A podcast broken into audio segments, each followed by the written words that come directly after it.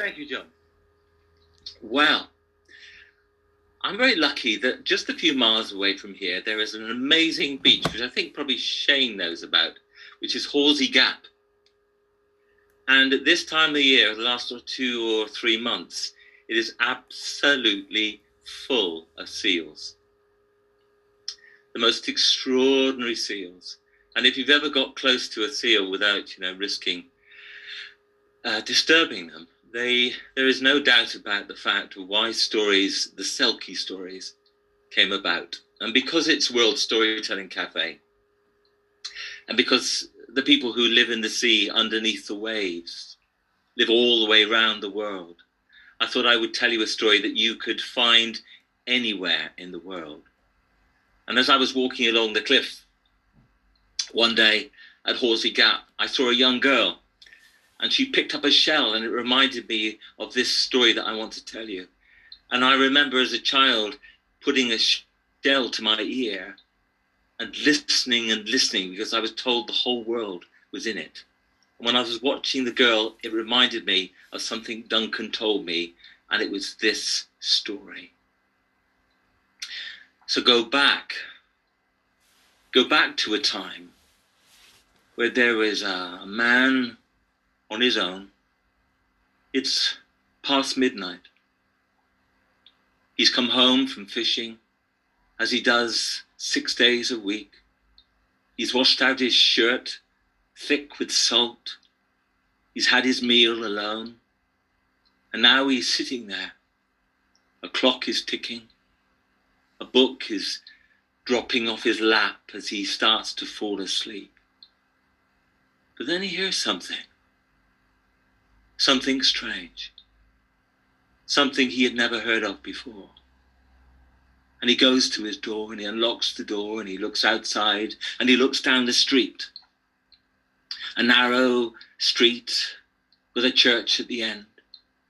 And coming down that street, echoing, is the sound of voices singing. Oh, he says, so what's that at this time of night? And curious, he puts on his boots and he puts on a coat and he enters that street, that echoing street, and passes the houses, those empty houses, their curtains shut, the people asleep. He goes down to the church and past the church where all the dead soil souls are nice and silent. And he comes down to the beach. And all the while he hears the sound the sound of voices singing. Above him, as there was a few nights ago here, a full moon shining. And he looks out across the sea, the waves crashing across the beach. And he remembers something that his father once told him. You know, grandson, who lives out in the sea, in the deep, deep sea, are the seal people. And when the fisherman had asked his grandfather what he meant, how can people live out in the sea? Grandson, one day you might see them. If you're lucky enough, beneath the full moon. Sometimes they come out in the spring, come on the beach and sing. They'll take off their skins. Of course, he never believed them. Never believed his grandfather. He'd never seen it himself. And yet now, and yet now he could hear something.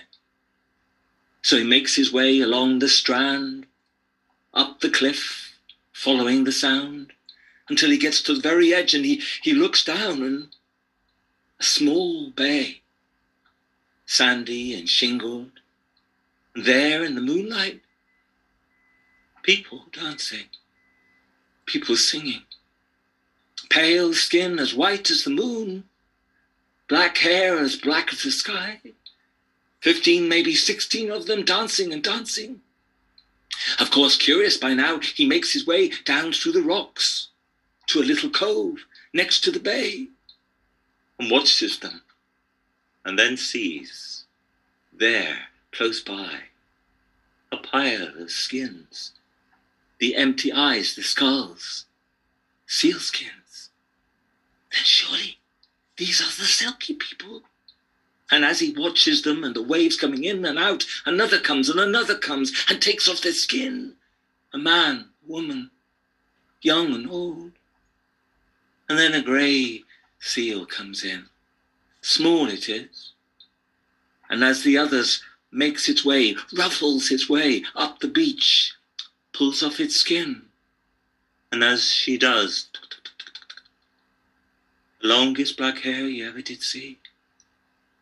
And at once this fisherman who'd never had a wife and never had a love inside of him fell in love with this woman, this beautiful woman as she stepped out from her skin and went and danced and sang with the others. And he watched, enamored. And then this idea came to him. What if I took her skin? If I took her skin, she could not go back. And if she could not go back to the sea, why, she could stay with me and be my wife and give me children. So the fisherman steps out, reaches out to those skins, to that seal skin, that grey skin, and takes hold of it and goes into the shadows and hides that skin and waits and waits, and the moon sinks across the sea. And he watches those people run down the beach, pull on their skins until seals once more. And then make their awkward way down the beach into the waves, and at once they're gone, one after another, until the only one left is the one he had fallen in love with. And there she is upon the beach, looking around and seeing the seals out to sea. Brother, sister, mother, father, Give me back my skin. Let me have my skin back. And they looked at her and called to her, and then vanished beneath the waves. And it was only then that the fisherman came out, and she saw him by the last of the moonlight, and stared at this mortal man. Do you have my skin? Did you take my skin? No, he said. I was watching you dancing, all of you. I think I saw it amongst the waves. I think it got washed away. But what am I to do? I can't go back to the sea and I can't stay here. I need my skin. I tell you what, he said. You can come with me. I live in the village. I can't go there. You're a mortal man. I belong in the sea. You can come with me tonight. Tomorrow I'll come and find your skin. Come with me.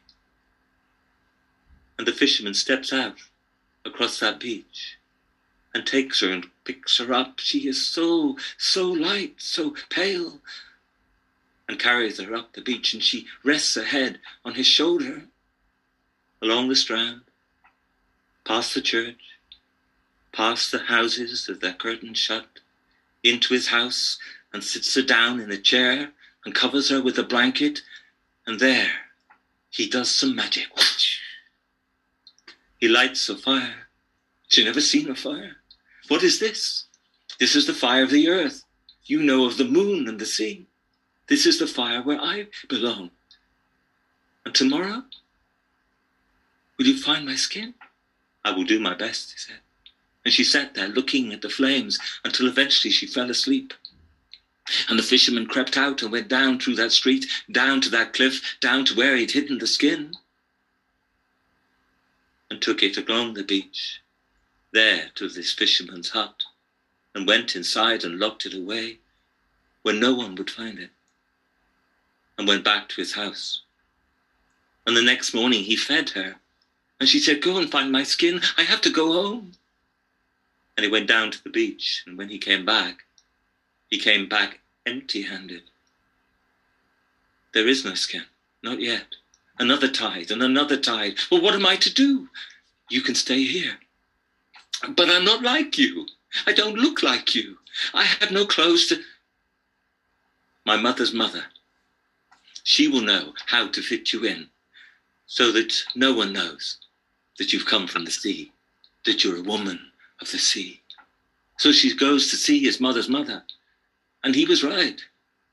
She gave him a, a comb and hairpins and clothes to wear. And then she said, Now, if you were to stay with my grandson, I will teach you how to cook, to make bread, to cook cod and herrings and skate. I will teach you everything about lobsters and crabs and prawns. And, and so over the weeks, She taught her how to be a fisherman's wife.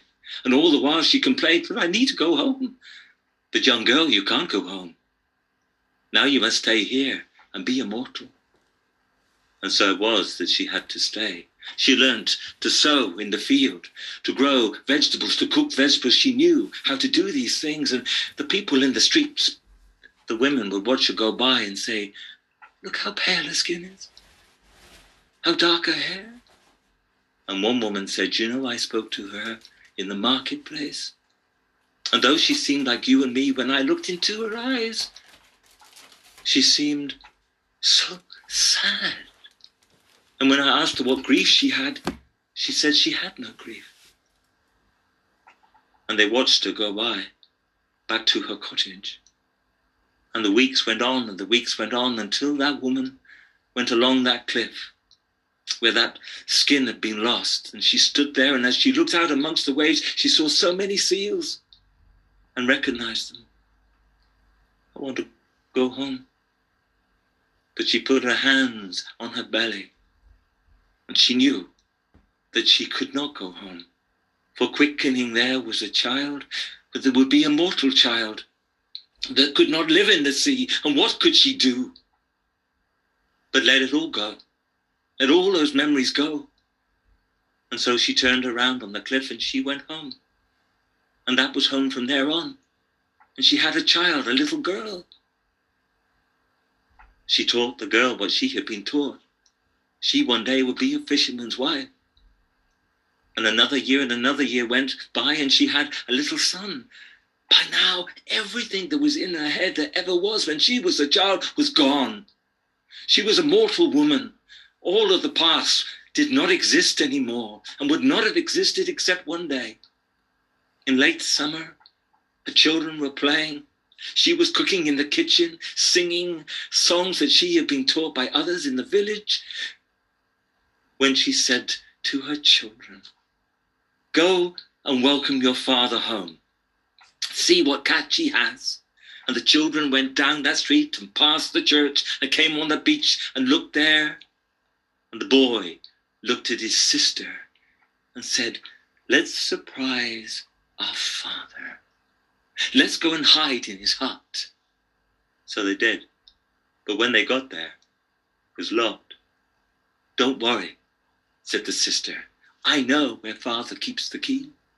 And she went and found the key and opened the door. Where should we hide? Well, I know where I'm going to hide, said the sister. I'm going to hide behind father's old boat amongst the rigging. So she did.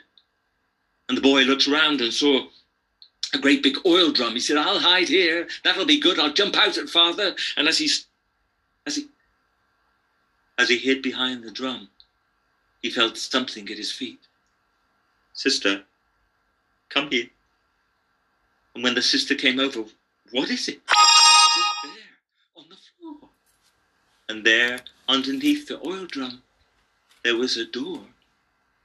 Together they pushed the drum and opened the door, and there were steps down into some kind of cellar.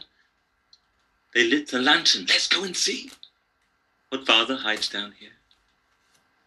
And as they went down the stairs, they looked together and saw somebody staring back at them. Hollow eyes, a skin. Why is there a seal skin down here? and they scooped it up. And they went up the stairs and they went through the street and they came to the house, and there was mother preparing the supper, waiting for them to come home with the fish for the catch. But as they came in, holding the skin, with the face staring at her, as she turned around, everything, everything that she had forgotten Everything that had gone from her mind suddenly came back. Her head was full of all the images of living in the sea. My children, what are you doing with this? Where have you found this? This is mine. How, how, can that be yours, mother? It's a seal skin. It's my skin. And she took hold of it and she stroked it. Ah, oh, I remember what it was like to swim in the sea. Where did you find it? Come with me. And she led her daughter and son out of the house and down that street and past the church and stood on that beach. My children, I do not know why your father did what he did, but you must tell him what has happened now. I have to go home. But mother! And then they watched her putting on that skin, putting it over her body and over her head until she was no more or less than a seal They went awkwardly down the beach until she touched the salty waves, and in she went, and they watched her vanish and stood there together. An hour or two went by until they saw their father's boat coming home, and he could see them standing on the beach. And as he got out of his boat, as he heard the story, he broke down and cried and, But why, father? Why did you steal her skin? I have to tell her why. I have to find her. Some people say that it took him months. Some people say it took a year. He never gave up. He needed to tell her why, why he stole her skin. Some people say that one day there was a seal in this sea that he saw and knew that it was her and went and got his son and daughter and said, There is your mother. And with that, some people say that he, he went into the waves and swam towards her. The children watched them swimming around as if they were talking to one another. And some people say that not only the seal disappeared, but so did the father. The sea was empty. But those who live in the Orkneys say, no, no. No, the father came back, came back to the shore, came back and wrapped his arms around his son and daughter. And they wept together, they sorrowed together. And some people say that from that day to this day and forevermore, the people who live in those parts, those islands, perhaps all the way around the world, some of them have the whitest skin and the darkest hair and the saddest eyes because they are descended of the people who live in the sea.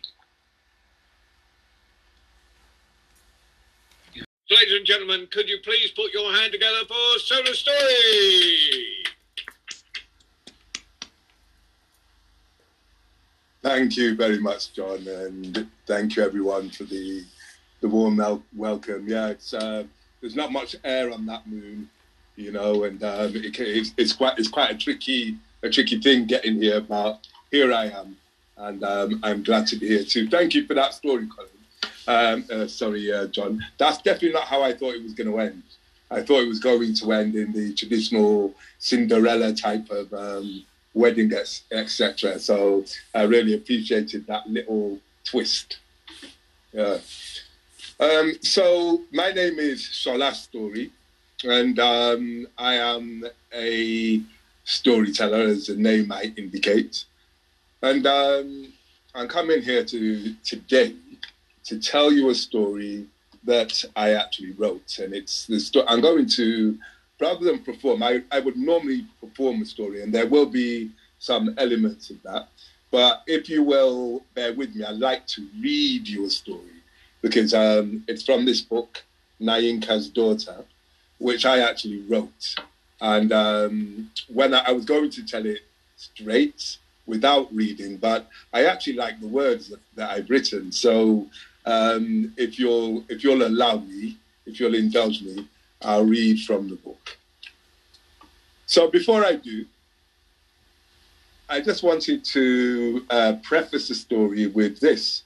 Um, my stories tend to be either African stories or be heavily influenced by stories from Africa.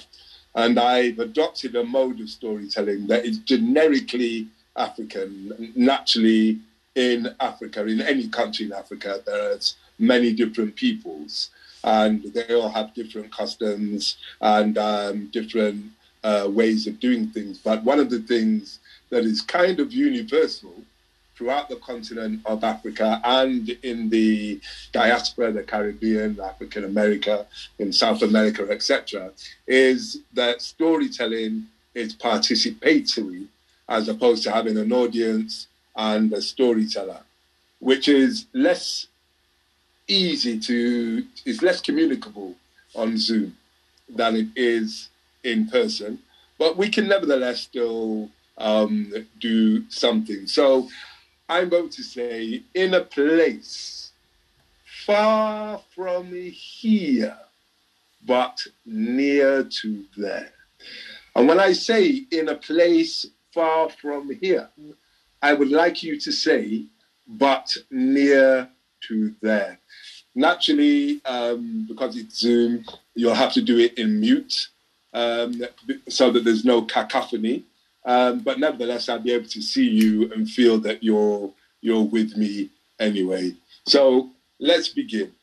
In a place far from here, but near to there. I said in a place far from here, but near to there. I said in a place far from here, but near to there. Nainka was a queen in a land of queens, a land of joy called Kalo, where the booming song of the surf was carried throughout the thriving villages and towns by the land breath, the fresh wind that carried seeds and life giving rain, cooling the fierce blaze of the bright day star. It was a place to be happy in, a place of laughter and plenty. In the third season of her coming of age moon cycle, Nainka, as was customary for the queens of Kalo, was initiated into queenship and thus given the talisman of a beautifully crafted silver snake with eyes made from flawless diamonds. Suna, the high priestess, chanted the earth song, and all the priestesses, including the new queen Nainka, dancing Nyoka, the initiatory snake dance that was said to bring harmony and connection to all things in the world. And she danced the snake dance. And I would like to see you dance the snake dance along with me. So she danced the snake dance, very snaky Manuela Kelly. And Colin Irwin, I can see the snake in you. Norman, that's a very double, double-headed snake even. I can see the snake writ large in all of you, and I give thanks. So as long as so it had always been. And as Suna said, as long as the queens of Kalo dance the Nyoka, so it would always be. All was well in the land, and because the young queen was initiated into the mysteries, she learned to serve her land as both a daughter and a mother. The reign of Nainka was a blessed one among the people. The old one said that such a prosperous time had not been witnessed since before the Kaloni left the Golden Land during the invasion of the Desert Kings. So Kalo became a center of trade and learning, and ships from the known and unknown lands docked in its deep harbor, eager to make a fortune. And it was during the Emerald Year of Nainka that her daughter received the silver snake in her turn. That was also the year that everything changed. And that's why the story of those times has come to be known as the story of Nainka's daughter. Her name was Ashe. Ashe was a powerful young woman. Her mother Nainka and her grandmothers had been queens of Kalo for generations. She was groomed from the day of her birth to be next in line. She loved her family and her land, but she loved more to run on the warm sands of the long beach, feeling the spray in her face as the land breath balanced the heat of the day. Most of all, though, she loved to fight, wrestling with her sisters and honing the techniques of the Nyoka fighting dance. She and her sisters were girls of the Cobra clan. They were all warriors, and Ashe was the most skilled amongst them. On the year that she, in her turn, received the silver snake, the people of Kalo began to suffer a strange affliction. It began small with one person, then another in different families. Slowly it spread in small increments, taking over whole villages unnoticed by most, so that by the time it came to official notice, it was already an epidemic, which is kind of topical for now, I suppose. The plague of Buruku, it was called. This was not a physical pestilence with boils and pus. Rather, this was a disease of the spirits, an erosion of people's ability to see, and a diminishing of their capacity to be silent and contemplative. A new impulse grew, grew towards filling every moment with bright, irrelevant chatter and trivial commentary, accompanied by a lack of compassion. A sundering of heart connection that led to those afflicted beginning to desire the external trappings of fame, status, and material power more than the gifts of the Spirit. A new thing in Kalo. Chief amongst those so affected was Pono, sorceress of the three ridges, which was a rocky cataract above Kalo. Pono was sister of Suna, the royal priestess, and her affliction took the form of envy and jealousy.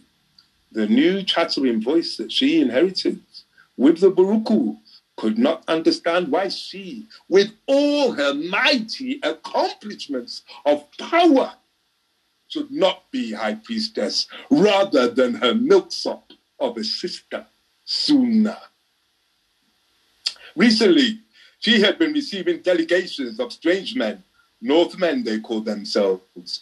Buruku was a way of life for them, although they called it high sounding names like civilization, economics, and philosophy.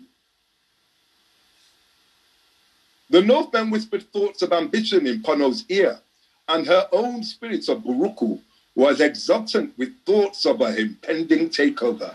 Without further ado, she began to spread this idea amongst the new caste of people, a type of person unknown amongst the people who had always valued inspiration and inner guidance highly, a type of person who, despite their own misgivings, was willing to subvert their heart's truth and mind's will to that of another for material gain. Soon the disease of Buruku dominated the province of the Three Ridges. Pono, with the help of the Northmen, began to create a secret army. This was no ordinary army, but an army changed and malformed by dark sorcery. Pono's soldiers began to avoid the sun and inhabit caves emerging only at night to, non- to run nefarious errands for the hateful woman. And as they labored under her magic, so she and they became more and more twisted until they little resembled the graceful Kalonis they had once been. Ashe was wrestling on the beach near the point where the three rivers met the ocean in a foaming battle of colliding waters. The laughter of her companions was almost lost in the continuous roar of this collision. A constant spray hung in the air like a curtain of cooling mist.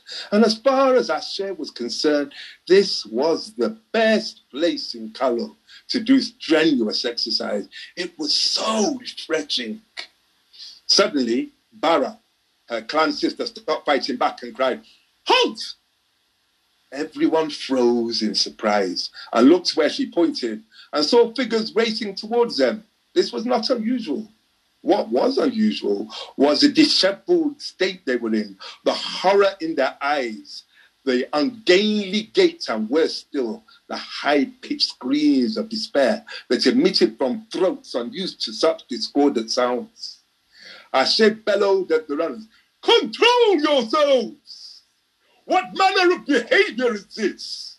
Why do you act so? The sound of authority enabled the runners to get a grip of themselves. Adba Ashe, they said, using Ashe's title, Adba Nainka, along with Iyasono and all their clans had been, had been, had been killed. Dread twisted beings, led by the terrible sorcerer Pono, fell upon them and destroyed them all. We few were able to escape and warn you. Their voices distorted and changed as one rasped in an increasingly threatening growl. Beware, Abase, for even now they come to you, and even you cannot prevail against their might. He roared the last, and Ashe was so stunned by this terrible news and his manner of delivery that her life might have ended right then, if not for Bara, her clan sister, who moved with a lightning grace and drawing her sword with a powerful flowing slash, removed the head of the newsbringer, ending him as his companions began to slabber, jaws lengthening and limbs twisting while they changed into ravening hyenas and launched themselves at Ashe and her companions. Wicked, fast and monstrously strong though they were, they were no match for the warriors of the Cobra clan, who cut them down with an incomparable battle grace and a dreadful but controlled wrath.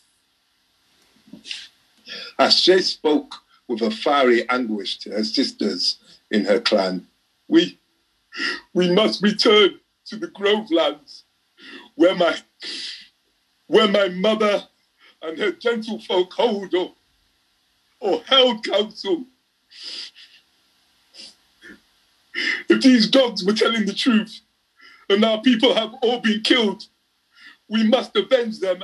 And most, most importantly, we must clear our land of this evil bright.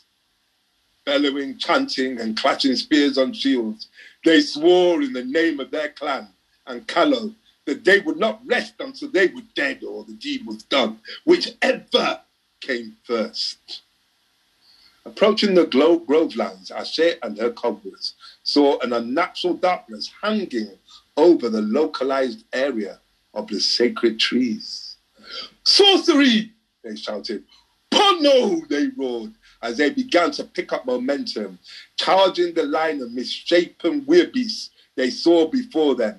Smashing into the shrieking mass, they hewed their way deep into the devastated and desecrated grovelands. And even though the wildebeests were fast and strong, the peerless warriors cut through their ranks with impunity, the force of wrath adding power to their blows. All around them, they could see the remains of terrible carnage, seeing the mutilated corpses of friends and family scattered willy nilly on their ravaged lands.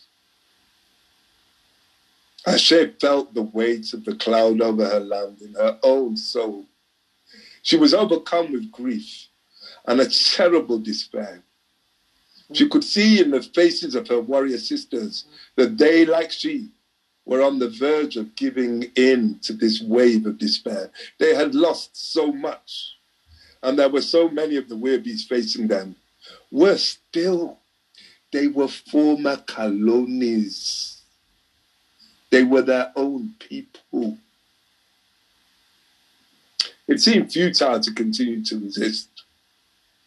At that very moment, warmth tingled from her initiatory gift, the silver serpent which hung at her waist. Ashe felt a boost of renewed purpose, infusing her with strength. As she fought on, she turned and roared to her still deflated sisters, holding the serpent high, which shone with an ardent light, as she shouted, Cobras, it falls upon us to cleanse our land. This day marks the beginning of the end of Buruku. Let us strike a death blow to this pestilence. Strike it so mightily that it shall never rear its head again. Remember, we are Kalon. And the cobras roared back and attacked with renewed vigor, and the monsters began to fall back, shrinking from the deadly rage of the Cobra clan, and especially from Ashe, who cleaved their bodies asunder with every stroke. It seemed to all that the battle was won as the monsters began to leave the field in ones and twos, then increasing numbers until a full rout was in process as the mis- misshapen beasts began to run in terror from the dripping glade, blades of the gore stained sisters. At that moment, the ground under their feet began to rumble, quaking so violently that many of the sisters were thrown to the ground. Suddenly, a terrible fire breathing beast roared up from a yawning crack in the ground. Its steely scaled body, equipped with sword like claws and dagger like fangs, it rose up as high as the treetops and then face turned to face. I said, How do you like me now? I say, I am your aunt, Pono. How, I said, do you like me now? Acidic saliva dripped from her aunt's rubbery lips, killing the grass and smoking where it made contact with the ground. Your time has finished, weak fool, gloated her aunt. Even now, my supernatural agents are spreading the wisdom of Buruku to all corners of the earth. See? The beast breathed a gout, a gout of flame, and within it they could see a vision of similar destruction in all the lands of the earth. And Ashe knew it to be true, which rekindled her despair. The powerful are rising up to destroy you, sniveling weaklings, wherever and whoever you are in every land.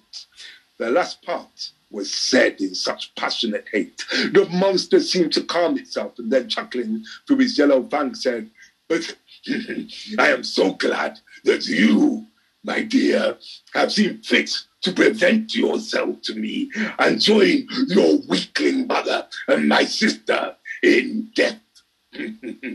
Come forward then and meet you end. And so saying, the monster swooped down, fangs clashing, as Bara, with a fluid, rolling evasion, narrowly escaped being decapitated. The beast was supernaturally quick, arching its neck backwards and snapping a thick branch off a tree with its jaws as it narrowly missed another cobra sister. The cobras settled into a dance of evasion. Their speed and agility was such that the monster was unable to catch them. However, their swords were useless against its steely skin, and the behemoth was tireless in its pursuit of them. Eventually, the sisters tired and also began to give in to the feelings of hopelessness that the sorceress, Pono, was projecting at them. They began to feel that there really was no way to prevail against such a mighty assailant. The giant beast paused the ground a smoking ruin where she where she drooled. She surveyed the fatigued sisters, knowing that they had very little left, and that their demise was a certainty. As she looked back, soldiers slumped, ready for the killing blow that would soon follow. Then once again, she felt a warmth from her waist, and reaching down, she touched the silver serpent. And as soon as she touched it, hope rose in her breast. And she opened her mouth, emitting a loud, resonant yell.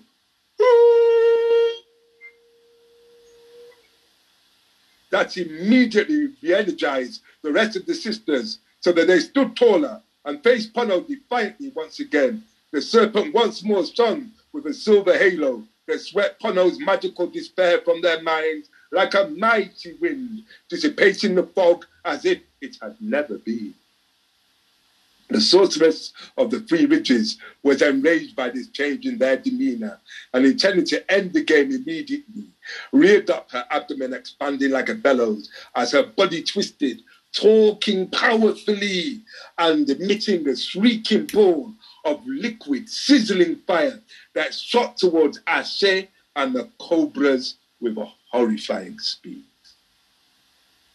As the balefire raced towards them, Ashe, holding the serpent, serpentine talisman, remembered her Aunt Suna telling her that it might save her life one day. She bellowed the invocation, Inyoka!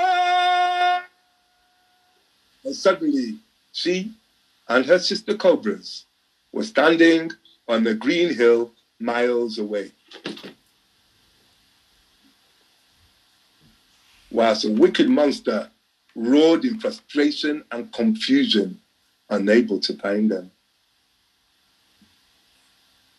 The sisters of the cobra descended and entered the hill by way of mystical symbols known only to them and the other queen clans of Kalo.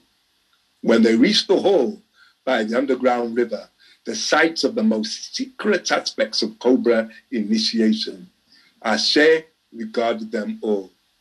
Sisters, the threat we face is not a natural one, nor can it be defeated by the force of arms. We must use the gift of our ancestors. For if we fail, this evil, this Buruku, will take over the whole world, and all people will become slaves to Pono's whim and the satisfaction of their own base desires. Aghast at the implications of this, Bara asked, Do we invoke the, the, the earth serpent then?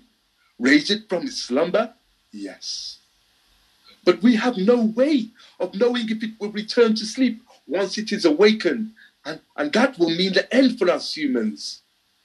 Yes, but it will be a clean end, not the slow attrition of corruption, this pestilential contagion of Buruku, perhaps affecting even us at the end. She looked somberly at her sisters who were nodding, even Bara. The thought of becoming like Pono and the weird beast was more than enough to allay any doubts they might have had. Do we agree? Yes, they all replied in unison. So, so saying, the sisters started walking in a spiral pattern around the circular hall, smudging the air with incense from the burners ready sconces on the wall. They moved with a practiced grace in intricate patterns that brought them each to sit in an inward facing circle. And then they began to chant softly, humming the beginnings of the earth song, while Ashe poured water into a serpent shaped groove in the center of the stone floor. And they sang, Nyoka, Nyoka, Nyoka, Nyoka, Nyoka, Nyoka. And of course, I would like you to sing it with me. So the song is Nyoka, Nyoka, Nyoka, Nyoka, Nyoka. Nyoka, Nyoka, Nyoka, Nyoka, Nyoka. And please continue so that the magic can be wrought with the spell of the song Nyoka. And deep in their minds, the sisters traveled the arteries of the earth connecting through serpent energy lines with power places in near and distant lands. The thrum became a roar, and each sister witnessed scenes of distant stars exploding, contracting and cooling to become planets. They saw ancient and alien lands, peopled by strange but noble folk. The creation of their own world was revealed to them in an ecstasy of sublime awareness as they danced in Nyoka, Yoga, yoga, yoga, in their minds and the serpent nerve endings of their planet con- connected across galactic synapses with all others in the universe and universes. It was dizzying, it was inconceivable, and yet they were witnesses and they were seen, acknowledged by an awareness of such compassionate, sublime magnitude that their souls wept in gratitude. Then their awarenesses funneled into singularity as an immense serpent began to awaken at the earth's core and rise to the surface. And they were the serpents, along with Nainka and Suna and all their mothers, stretching back to the beginning of time. They rose and the earth turned and shifted. Craters opened, swallowing the evil perpetrators of Buruku and though Pono, the powerful flying behemoth, strove mightily to escape, a howling whirlwind firmly clutched the shrieking monster with impunity, throwing her down to the ground, which engulfed her, despite her balefire, steel skin, and fearsome gnashing teeth. Earthquakes, screaming winds, and mighty waves roaring in from the ocean scoured the land in every corner, swallowing all of the advocates and minions of Buruku, and leaving only exhausted Cobra sisters collapsed on the stone floor in a cave. And above, the sound of the surf, the song of the land breath, and a few people who knew the value of silence. The end.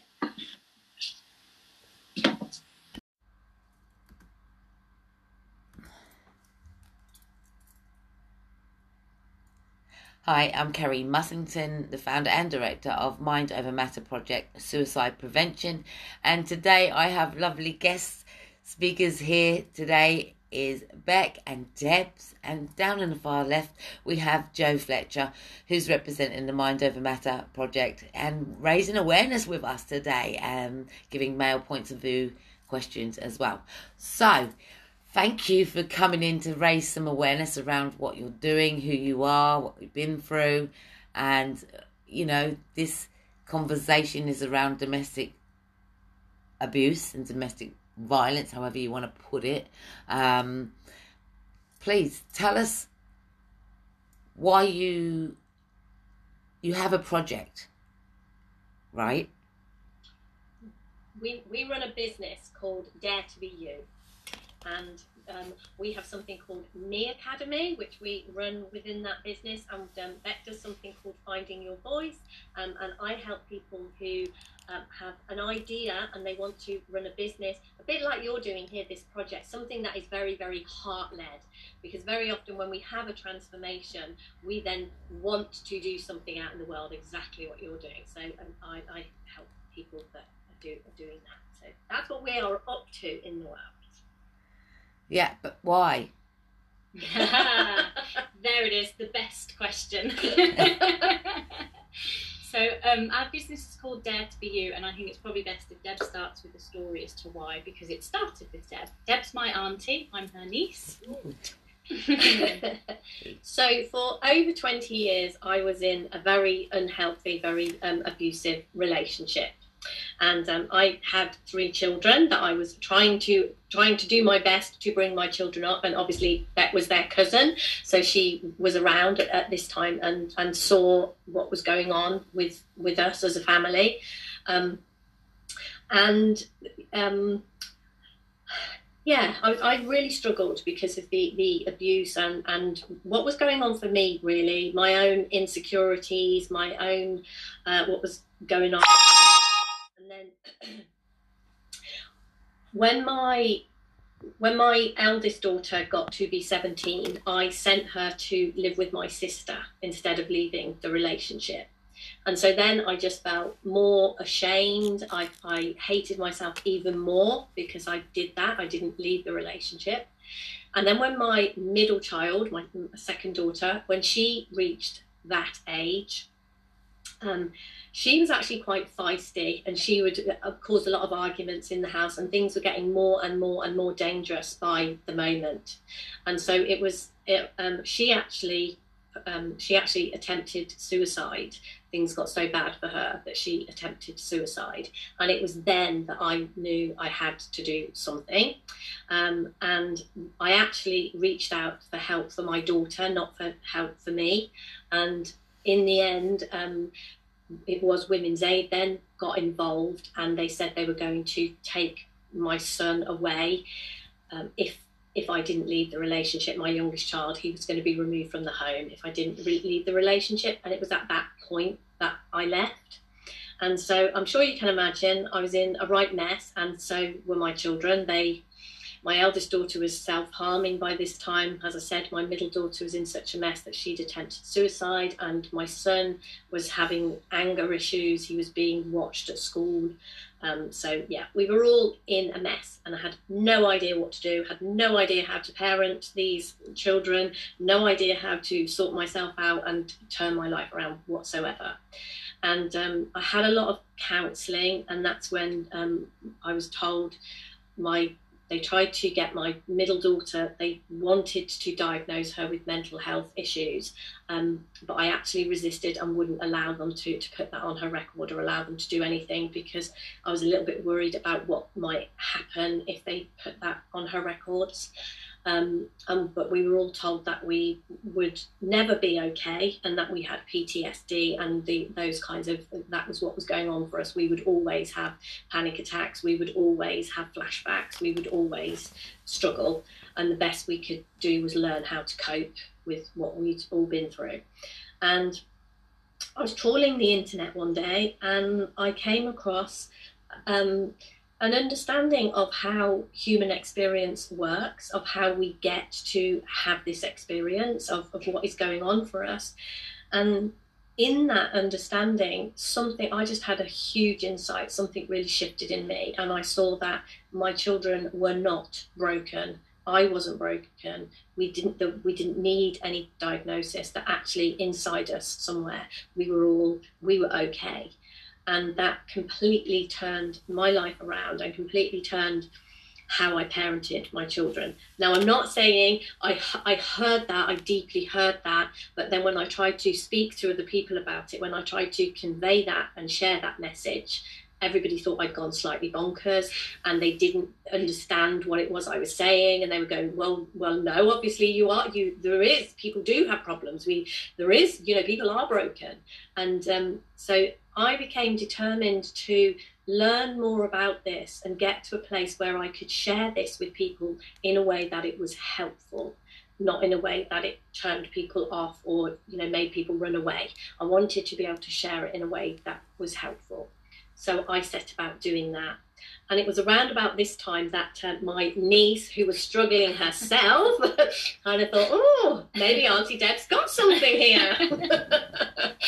yeah, I um, as you know, as we said, we're auntie and niece, so I'd watched all of that happen with my auntie and my cousins. As a family, we knew that it was a kind of an unhealthy environment. Um, and then I found myself in a situation, um, in, a, in, an emotionally abusive, unhealthy relationship. And in this case, it happened to be my boss, um, the lady that I worked for at the time. And I just, something in me knew the person to turn to was Auntie Deb because I'd watched her come out the other side of something and I'd watched her change and become somebody that I admired. And so um, I had been working for a lady for about four, four and a bit years.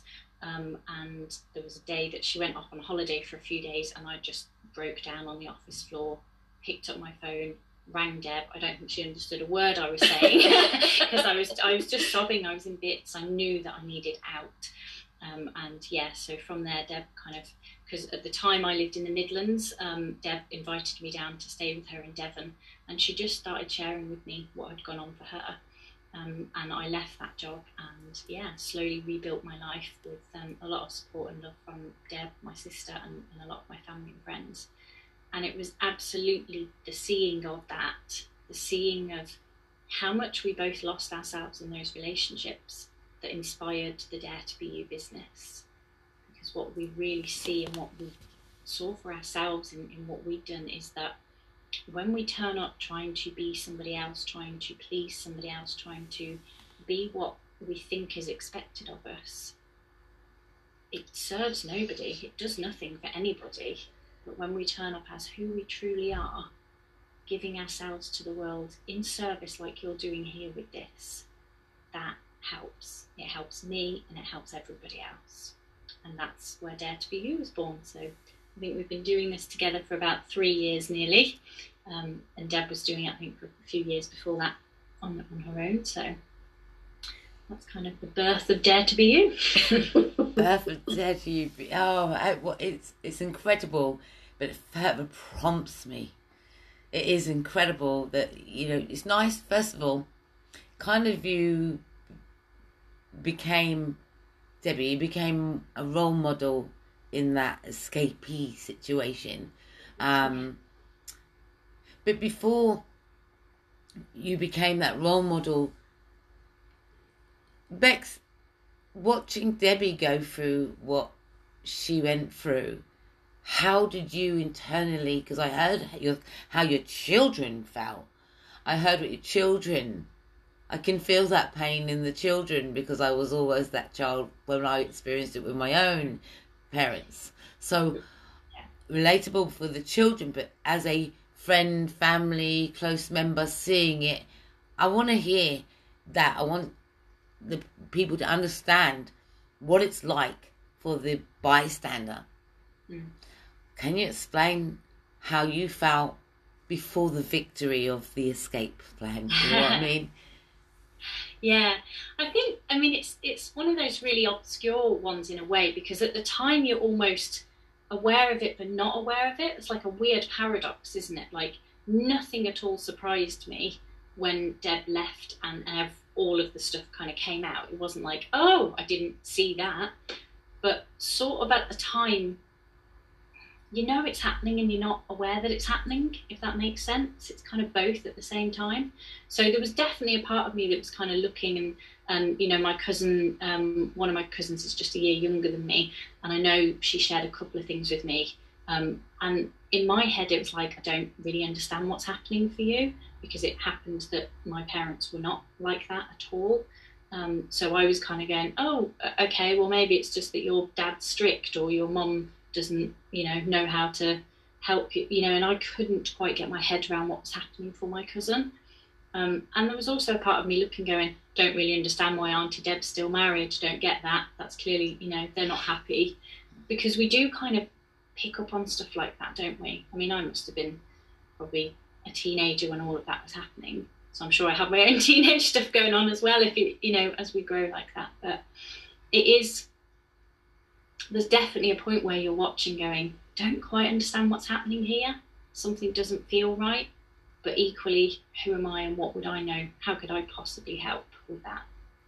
And, yeah. so, and, that, and that's the tricky part knowing when to help, knowing when to step in, and, and, and, and who to turn to. Because again, family secrets, you know, yeah. and, and yeah. it's, it's, not till lastminute.com it comes out when that's it. You know what I mean? But people around you can in, in some of these circumstances, oh, oh, you're pulling me back. In some yeah. of these circumstances, the isolation can happen, and the false mask is there, um, and your friends can see it, and their attitude would be more like, "What are you still with him for? Why? If you're unhappy, why don't you just leave?" But deep down, there's that sense of, "Hold on a minute," but you don't understand. And you yeah. know that brief conversation that you've got with those people, those friends, brief. I said brief. If you can get the opportunity to have a conversation out of arms, eh, you know, out of arms reach, reach, or because some of these individuals do not like you having friends. They don't want you around your family. So getting that conversation in, has to be right if you're in if you're listening to this. Getting that conversation in that minute and moment has to be right. How do we explain to someone what we're in without making? Because we've been here, we've been here, prolonging off how we tell someone that we're in a bit of a mess. So how do you tell someone? Joe, is this difficult listening to? Um, it's interesting because uh, my cousins were kind of like their dad was quite abusive to them, and so I can kind of relate to what um, Beck was saying. I mean, they were quite a bit older, and I was quite young then. So, yeah, I mean, you do kind of pick up on some of the things, don't you, and that, and kind of. Um, so yeah, I mean, it's kind of like, I mean, what would you say to maybe a child who had come from an abusive, um, like parents and that? How do they kind of um, let go of their anger and that? I mean, what would you say to them? Um, I guess for me, what I have learned with because that was the experience I had with my own children, obviously. Um, and my children were, my son was nine when I got out of the relationship, and, and my two daughters were uh, 17 um, and um, 20, respectively. And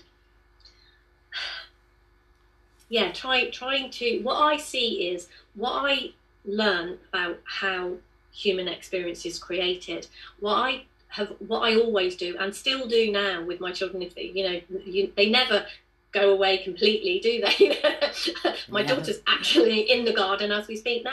Um, and yeah, so what I see is that it's about for me not getting too involved with the details of the story, if you like. And I don't, you know, when I use the word story, I don't mean, oh, you know, it's just a silly story you're making up.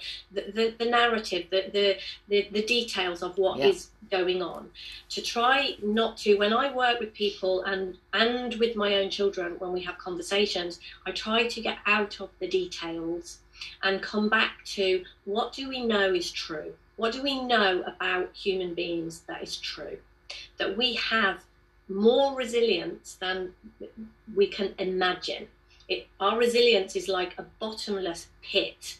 However bad things we get, how we have resilience to match that. It's not resilience isn't something you can run out of. It's not like you have a, a limited supply of it.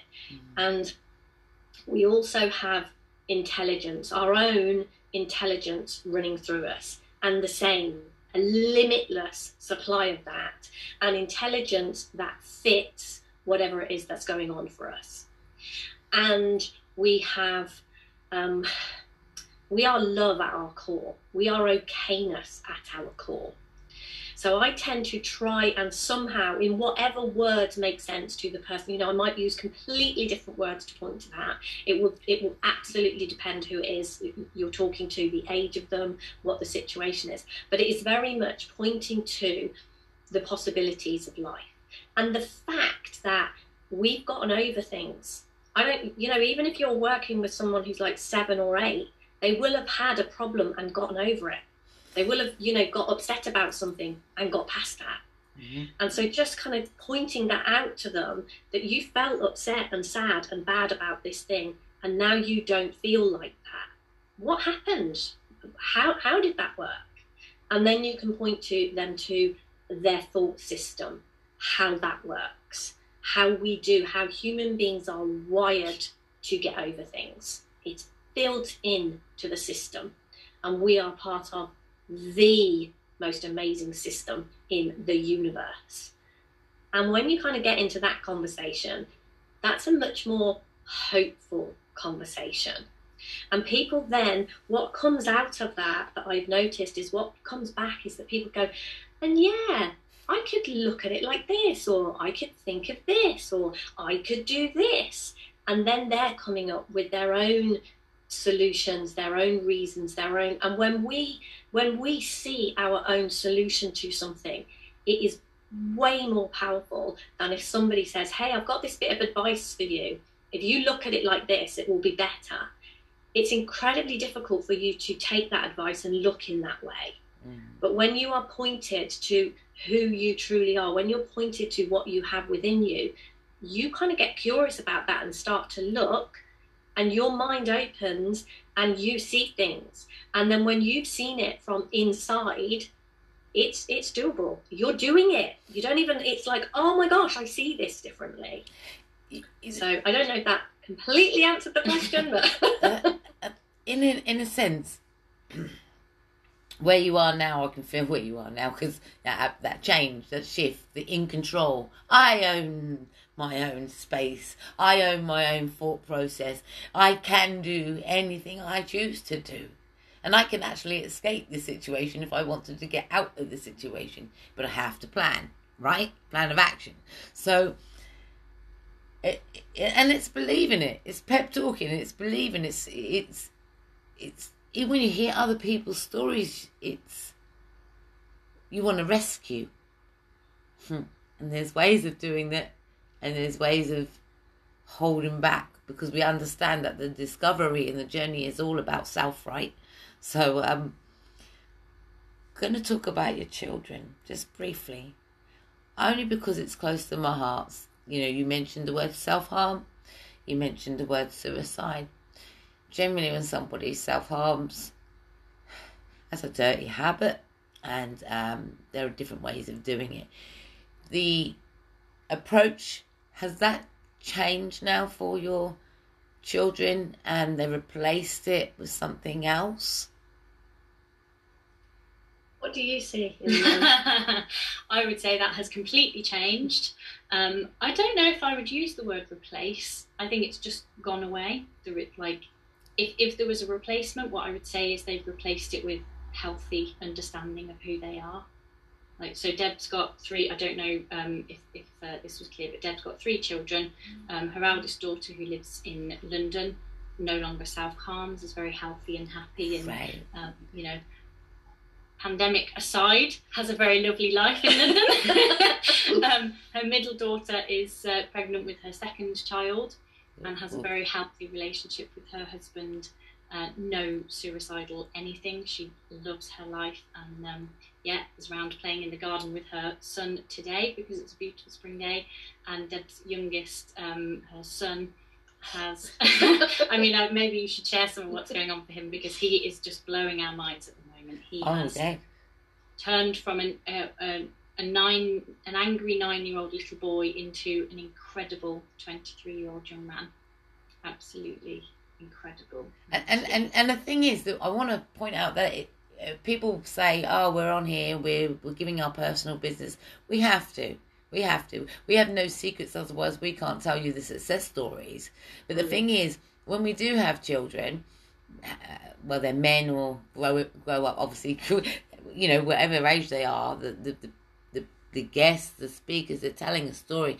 The children in the background somewhere, and they're hearing their parents talking about life, and also talking about their parents you know, in in maybe in a way that highlights one of the parents and puts them in a, a I wouldn't say a bad light. I would look at it highlights the awareness. That's what it does. And unfortunately, it can become where some of the kids think, oh, it's embarrassing, it's shameful. And then that becomes an issue again. And also, the people that are listening that are related Nobody thinks about that. I know I do. When I do my lives, I think I'm talking about these people in past tense. We never mention the names. We don't need to mention the names. There is a story there, but we're trying to sell you that there. This is the outcome. This is what we did to prevent ourselves from continuing in the same pattern in relationships. You had to do something for the, rescue your children. So really, you shoe them that it wasn't right. And you're showing your friends that it wasn't right. And you're showing the whole world it isn't right. So when we feel guilt, because that's the thing, that's the problem that we have, isn't it? Guilt. Guilt and shame. Guilt and shame. So when we feel guilt, we tend to not tell our stories. And therefore the pattern continues because we're just a few women here and men that can get out a conversation and if it wasn't for technology, there'd be a lot more going on behind closed doors. and when we come and tell our testimonies, our children are aware of what we do and are supportive of what we do. What do they want to do now? Rescue the world as well? um, well, my, my children are, are, are, great and they, they know what I do and they know that I share things about them. Yeah. They're, they are aware of that. Um, and one of the things that I would say, one of the things that I saw, one of the slight hesitations that I have sometimes when I get involved in these conversations is using the word that I was in an abusive relationship because that's how society looks at it, that's how it's viewed. What I see is that two incredibly insecure people, me and uh, my husband, two incredibly insecure people came together. Yes. And one of us was on one side of the pendulum, and one of us was on the other side. We were kind of here and here. Yeah. And I was no more healthy and in a good place than he was. It just so happened that he showed it in one way and I showed it in another way. Right. And I have nothing but love for him. I understand understanding how human experience is created. Um, I this is not, not about bad mouthing him or blaming. No. I don't think blame it, it's pointless. I understand exactly why he did what he did, and I know one of um, the, the, the biggest fears of um, our son, my my son, is that he would follow in that path and, and do those same things and those same behaviors. And what I see as important is breaking that cycle, breaking that to, to give him a chance to do something, to show up differently, and my two daughters. And that's what I see as important. And that is why I share the story. And it's not, you know, if anyone is in this place and they're saying, well, I will never forgive my abuser and never forgive, that's fine. I, I totally, totally understand that. But forgiveness is a huge part of the journey to, to being free, to being happy, to, to living a, a free and beautiful life. So. And that word, you see, we get bent on the words, but we have to understand the feeling and understand that emotion, what we're letting go of. So don't get honed in on the word when, when someone says forgive. What I would say that dwelling on the past tense, it happens, we've got a story. We don't, I don't go backwards when I'm talking to people. I don't go backwards. There's, there's no point. I just say, okay, you're relatable. It happens. We can't change that. But it is people that repeat it to somebody else over and over and over again. They're stuck and they need to find another way and another outlet. And when people say, no, I'll never forgive him, I can understand that, but it's more about, okay, when you use that word, who's got the power? Who has got the control? He has more hold on you and your mind because you are unforgivable. You don't have to say the words to him. You just need to let go him or her. Sorry, let's not yeah. assume it's just men. And, and be yeah, it can be forgiving yourself. To me, it was more about forgiving me. Mm-hmm. When I forgave yeah. me, there was nothing to. When I saw that, and like you say, yeah, it, it is words, but when I saw that, there was nothing or any anything else. That was it. It was done. It was like, oh yeah, we we we were all doing the best we could with the thinking we had in that moment that looked real and true. Yeah, well, I, I can see that. Uh, when I explain to people, um, past, I, you know, we I met up with my abuser. I would say past abuser. I would say at the time I called him an abuser. But when I look now, I can look at the history, I can look at the background, I can look at what he also, as a child, went through that put that burden on yep. him. So I I look at these people as lost souls that didn't have that guidance um, and that picked up learned behavior. So you we get that, and this is where it's so important to break that cycle, isn't it? And absolutely, completely. Um, and choices gives these children a choice as well, have their voices heard because they're unheard. And I love the fact that you resented give it, getting your kids a label. But we can under I can take PTSD, you know, past tense. I use it as past tense. Look at that word. Um, we can take that as but then then again they decide not to carry these and and and, be, and free up your mind. Don't get bogged down with the labels, and that's what I always teach. These labels they they make you ill sometimes. You you're constantly telling the story of the illness rather than the success of Yeah. where you're going. So it's quite nice to hear the outcome of your children and where they are, men and women now, um, doing amazing things. And and Brilliant. Oh, you you you're you're incredible. The, the the tightness, the knit, the closeness that you've got all together now, talking about these things openly, but most of all supportive in the things that you're doing. It's incredible, and that's what I call a success. You know, where there's no secrets, no hiding anymore, and you're teaching people from your past experiences to overcome and empower. Oh man, it's brilliant. And and not do you just do women or do you do you, do you help men as well? Yeah, yeah, we work with men and women. We we there are more women in our community, but I just Yeah. think that's probably because we're women. I, I don't know, but yeah, we we absolutely. I mean, we have done we do retreats and all sorts of things, and we have had calls and retreats where there's been more men than women, but, but Yeah. generally. So how does the women feel being around men? Because I'm all for.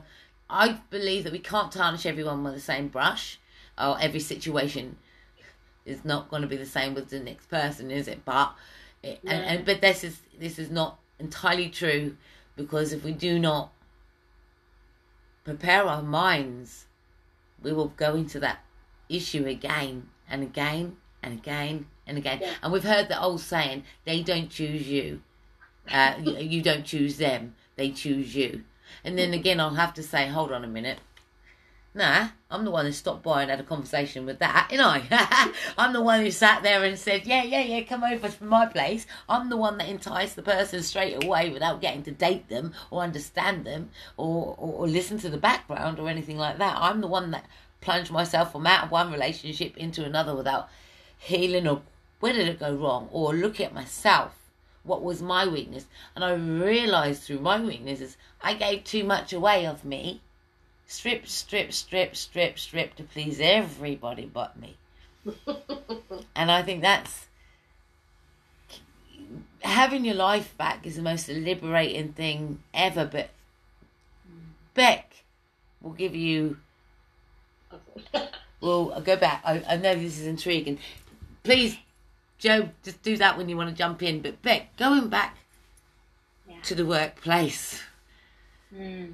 after you're hearing that some, and this is a, a common factor again, after you hear that somebody is going through a, a turbulent time in relation, I'm going to put it out what's relatable to some of the audience. Um, what considered as abuse within the home, all right? Domestic. They call it domestic because it's within the home. But then when you go to the workplace and you get it there as well, isn't that a trigger for what you have already gone through at home? If you have been in that situation of domestic violence or abuse, and then you go to the workplace or, or anything like that, you then get it again. The control, the belittling, the. And then it becomes another trigger from the first event. Now, I'm not suggesting that happened with you, but I'm saying that that can happen. For me, for instance, been there, go to work, and then I'm mistreated at work. That becomes an added trigger, doesn't it, on top of all the other triggers? So it's easy to put all of this in a conversation and how quick it happens. But in actual fact, it took me 12 years to get out of my relationship. 12 years, and even maybe up to a year to get out of the job that I was in. Courage. Not everyone has a friend. What suggestions would you have between you both into what does someone do when they are going through harassment or being belittled at work in the workplace? What what if you didn't have Debs, what would else would you have done? she did. She did. Yeah, I mean, yeah, just to kind of touch on what you started there. I mean, I hadn't until that workplace, I hadn't been in any kind of abusive situation. But what I noticed happened to me, I, kind of liked what you were talking about with the triggers there, when I left that workplace, I went and got another job. Um, and for about the first six months in that job, every time my boss asked to speak to me, I felt my heart rate increase. Mm. And I was like, oh no, what have I done wrong? And it took, like you say, it, we're talking about this in, in a short kind of recording here. It sounds like it takes seconds sometimes, but it didn't. You know, it took, well, there was at least a six month period where I was constantly kind of going, oh my gosh, my boss wants to. Talk and in actual fact, in that job, the, the people I was working for were really, truly lovely and actually were coming to ask me to do extra work because I was doing so well and things like that. But in my mind, I was going, oh my gosh, when my boss wants to talk to me, I'm in trouble. And my whole body reacted. And, you know, I, I struggled with anxiety for a very long time. Mm. Um, and it took a lot of looking at myself, getting to know who I was, understanding how that anxiety plays out through me for that to slowly disappear. And it is, for me, the kind of suggestion, if you like, what, what to do if you're in that kind of situation, is just begin to look within, like Deb was talking about earlier. What we do, what we share, and what we point people to is the knowing that within we have a diamond, a part of us that is solid, that can't be damaged, that can't be hurt. And that was the conversation I was having with Deb when I first started my new job, week after week after week. She was just gently reminding me, You're okay, actually. Like, what's happened through you so far is just another invitation to come back and see your diamond. We forget to polish our inner diamond, don't we? Like, the, that essence of who we are. It needs polishing, you know, we polish and hoover our houses, but we forget to, to do that with ourselves and that that conversation I was regularly having with Deb was my way of polishing my diamond until it shone so brightly that you can't miss it now. And I don't even remember exactly how and when that changed for me, but at some point I started enjoying when my boss was walking towards me. Oh, good. What you know? What job has he got now? And what promotion might I be able to aim for next? And mm-hmm. my workplace became a lot more fun. I had a lot of fun in the, in the first job that I had after I left that workplace before I started working with Deb. I, I did four years at, at civil service job and I had a ton of fun because I really got to know who I was inside. Mm. And it wakes up an innate wisdom that we all have. And then, you know, if you don't have an Auntie Deb to call on, you, you'll know what to do. You'll know where to go. You'll know who to turn to. Because we do have people there, there, there, there is if we use our voice, and if we don't use our voice, then no one will know, and we expect people to uh, find the answer, or somebody might be listening to this right now and thinking, "Yeah, but I don't know where to go. I don't know what to do," and you're saying you do have someone to turn to. I, I, I sometimes you feel alone in it. Yeah, you definitely feel. You can definitely feel alone. And but... the and the problem that and and the issues that you raised, Debbie, was in particular where the choices were children or your love life, basically. Um, I think I like put it that way: your love life or your children. Yeah, because that's what you're looking at, isn't it? Or the word family, saving our family. What is a family if it's broken? you know, it becomes individual souls in a in, in a hub. But there are individual souls in there. And so you mentioned the choice of children where and um, this is relatable to myself again and it will be relatable to a lot of people what do you say to people that are given that choice by the services that are involved when it comes to their children and their love lover.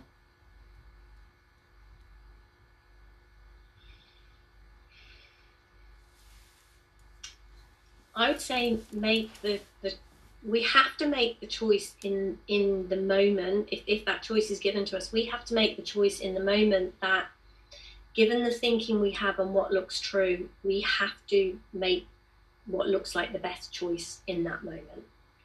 And for me, like when we talked about there, we have got an inner knowing who to turn to. We do know if anyone is watching this, there are four people on this screen. If you're thinking, I don't know who to turn to, there are four people on this screen that, that could be a starting point Absolutely. if you're watching this. And you know, there there is there is always something. There is there is always a way forward. And what I would say is because with within us, we have everything we need within ourselves. Now, I'm not saying that's always easy to see. I'm not saying, and I'm not saying that we're not going to make bad choices sometimes. But what I can see now, the hope in what this is, and, and the message that we share is, yeah, I did those things. I made, you know, with the person I am now, I, I would make a different choice now. But I made the choice that was the best choice I could make in that moment. Mm. Um, and yeah, you know, I, I was filled with guilt and shame and self hatred and all of those things. But seeing past that, seeing the truth of who I am, and pointing my children to the truth of who they are has brought us all back round to a place of you know I'm so close with my children now and we the, there is so much love and so much support and and in in our family and it's like all is is not lost ever. And even though, you know, even sometimes if, if you don't reconcile with your ch- children, if you don't get your children back, there is still, that doesn't change this diamond that you have inside. It doesn't change who you are. It doesn't, we can tell the story that my life is ruined because of da da da da da da da. Or we can tell the story, this made me, this, this, this, you know, has me out in the world doing what I'm doing and what it looks like to me is that no matter what life gives us, we can we can we get to make of that what we do and we can bring make everything work in our favor or we can make anything work mm. against us. And what I see now is moment to moment we have a we have fun making absolutely everything be in our favor and it looks to me the more that that's what i'm looking for the more that that's what i see. That is the experience i get. Just looks like to me life unfolds in front of me in you know every day. It's like here's your red carpet you know get on with it. It's really great isn't it? And gen- genuinely beck and i just have so much fun and we have just such an amazing life. We could tell the story that it's not like that but or we could tell the story that it is like that. And we choose to tell the story that it is like that. And that's our lived experience. Mm-hmm. and people yeah. around us get infected by that and start to have a similar lived experience. They start to have that too and start to see places. They're like wow yeah we're enjoying this too. Yeah. It's it it's infectious. And, uh, yeah and that's the thing you know I, we what we're doing we're raising awareness right? All of us are in here we've come together. Shh, shh, do you know someone who will talk? Yes. You do. I know somebody. They've got some amazing ladies called Deb and uh, Deb and Beck. You know, I'll, I'll see if they'll talk because he's heard your story. so because he heard your story, he wanted Joe wanted to share your story with me, and you're now sharing that story with everybody that is going to watch this because it will go on all the platforms as awareness. Uh, yes, we're not saying life was a bed of roses for us. No, we're not. Oh gosh, no, we're not saying that. And we're not saying that we hate all men because we had a bad experience. Oh, I love men. They're great. and, but we do deprive ourselves, don't we? I will say that. If you haven't got your mind prepped and ready yet, sometimes you will. You've got to think Think of the steps that you're taking and the decisions that you're making and why you have the need to want to be loved by somebody else. Because this is the mistakes that a lot of, I say mistakes, they're not mistakes, it's part of the journey. Part of the process that made me. Mm. That we go from one relationship to another and we haven't quite figured out the part that we lost about ourselves. So we go into another that part that we once had isn't there anymore. It's there, but you, you, you don't utilize it. So then somebody else that you get with very quickly has an expectation. No, I don't want you speaking to him anymore. So you drop that part of you as well. And so that's another, that's two parts of you. And then, no, you're not going there anymore. It's not my kind of thing. You drop another part of you. And can you see what I'm saying? You start pulling parts of who you really was. Because when you meet somebody, that's really you at the beginning. And then you you start to role play into, can I get your dinner for you, love? because you you you know uh, what do you want to eat no i don't like that and this is where the arguments come in because they're expectations of when you get together as couples um what is designed to be a a, a, a home or family life or what marriage should look like trust me there's no manual for that marriage thing but it's definitely not in the movies okay and when you're dealing with people it's it's can you have an intellectual conversation can you actually listen to what the what somebody's request is.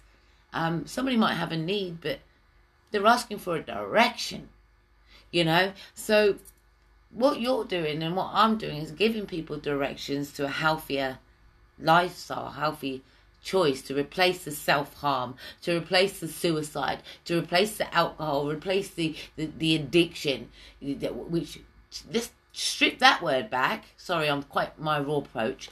Let's strip that word back, addiction, habit, need, comforter to just take the edge off, but it doesn't take you out of the situation or change the situation.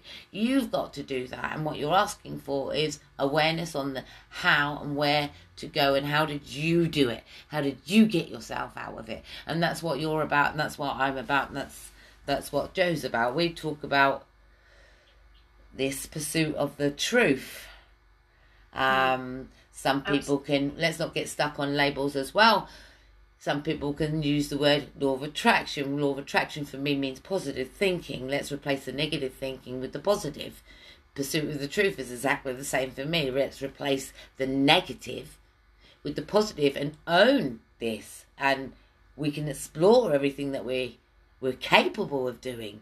Um, where there are no limitations.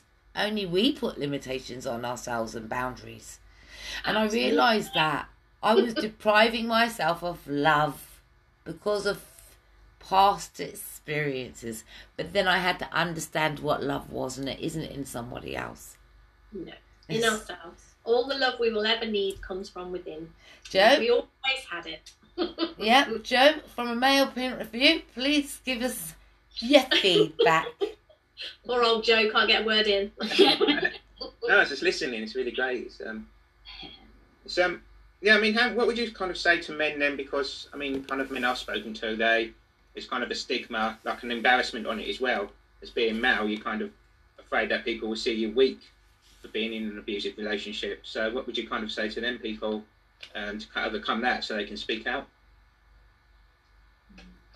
I, I, for me, that's about um, one of the things I think we do far too often is separate out, and it's like we're all human. That's you know, male and female. That's just more labels, isn't it? And they're not helpful when they're not helpful. And I know for me, like everything you're saying there about the shame of it and the embarrassment of it, that's how I felt. Mm. Like I was really, I was such a strong person. You know, in my friends group, I was the strong one. I was the wise one and I ended up in an abusive relationship. The embarrassment and the shame of that was I can't tell you the amount of things that I said to cover up for what was going on. Like the amount of excuses I came up with. And it's beginning to see that we're all the same. Um, whether whether you're male, female, whether it was a, a marriage or a working situation, anything at all, no new problems. Come back to knowing the place where we're the same, and it starts to open up a space for sharing. Do want to elaborate just on that part about your embarrassment and going out there to yeah. people. A lot of people, and I'm going to go on something that resonated because it rung a bell for me. When as soon as you said it was a trigger to something that happened, and a, a lot of your friends in the past will they might not see you for a while. And then when you've left the relationship, in comes the judgment. So I want people to be aware of what you say to people when they tell you that they're in an, onto a new chapter. Because some of the things that people say, what, you're married again? You, what, yeah, eh, really, again? What? How many times have you been married again now? And then they start to mock you. And what they're doing is victim blaming in a sense because they're trying to hold you back where you should, what you left, which was a right decision to leave. Mm. And so it becomes an added barrier where people won't approach somebody else and tell you their story because it is statements like that. You're married again. What happened to your last husband? Then oh, what haven't you learnt your lesson?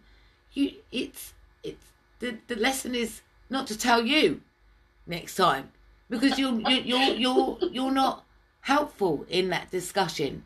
You need to understand that people out there need to understand when your friends are telling you something that happened to them, support them in that conversation, support them and say to them, I am so glad that you you are back in control of your space and and and and uh, what and say something positive. Don't put them back in the past where they've moved from and criticize. And that's just something that I felt I needed to say. I, I, I needed to say it because that that happened to me, and what it did to me, it stopped me from reaching out. It stopped me from telling the next friend. It stopped me, and it silenced me. And I, I think the last result is calling the police, isn't it? That's the last result. Um, when you're reluctant to keep telling your friends and this, that, and the other, the last result sometimes can be calling the police that can be a last resort. Some people just get up and leave um, and have that safety plan. Women's aid, you mentioned. Domestic violence abuse hotlines, they're there.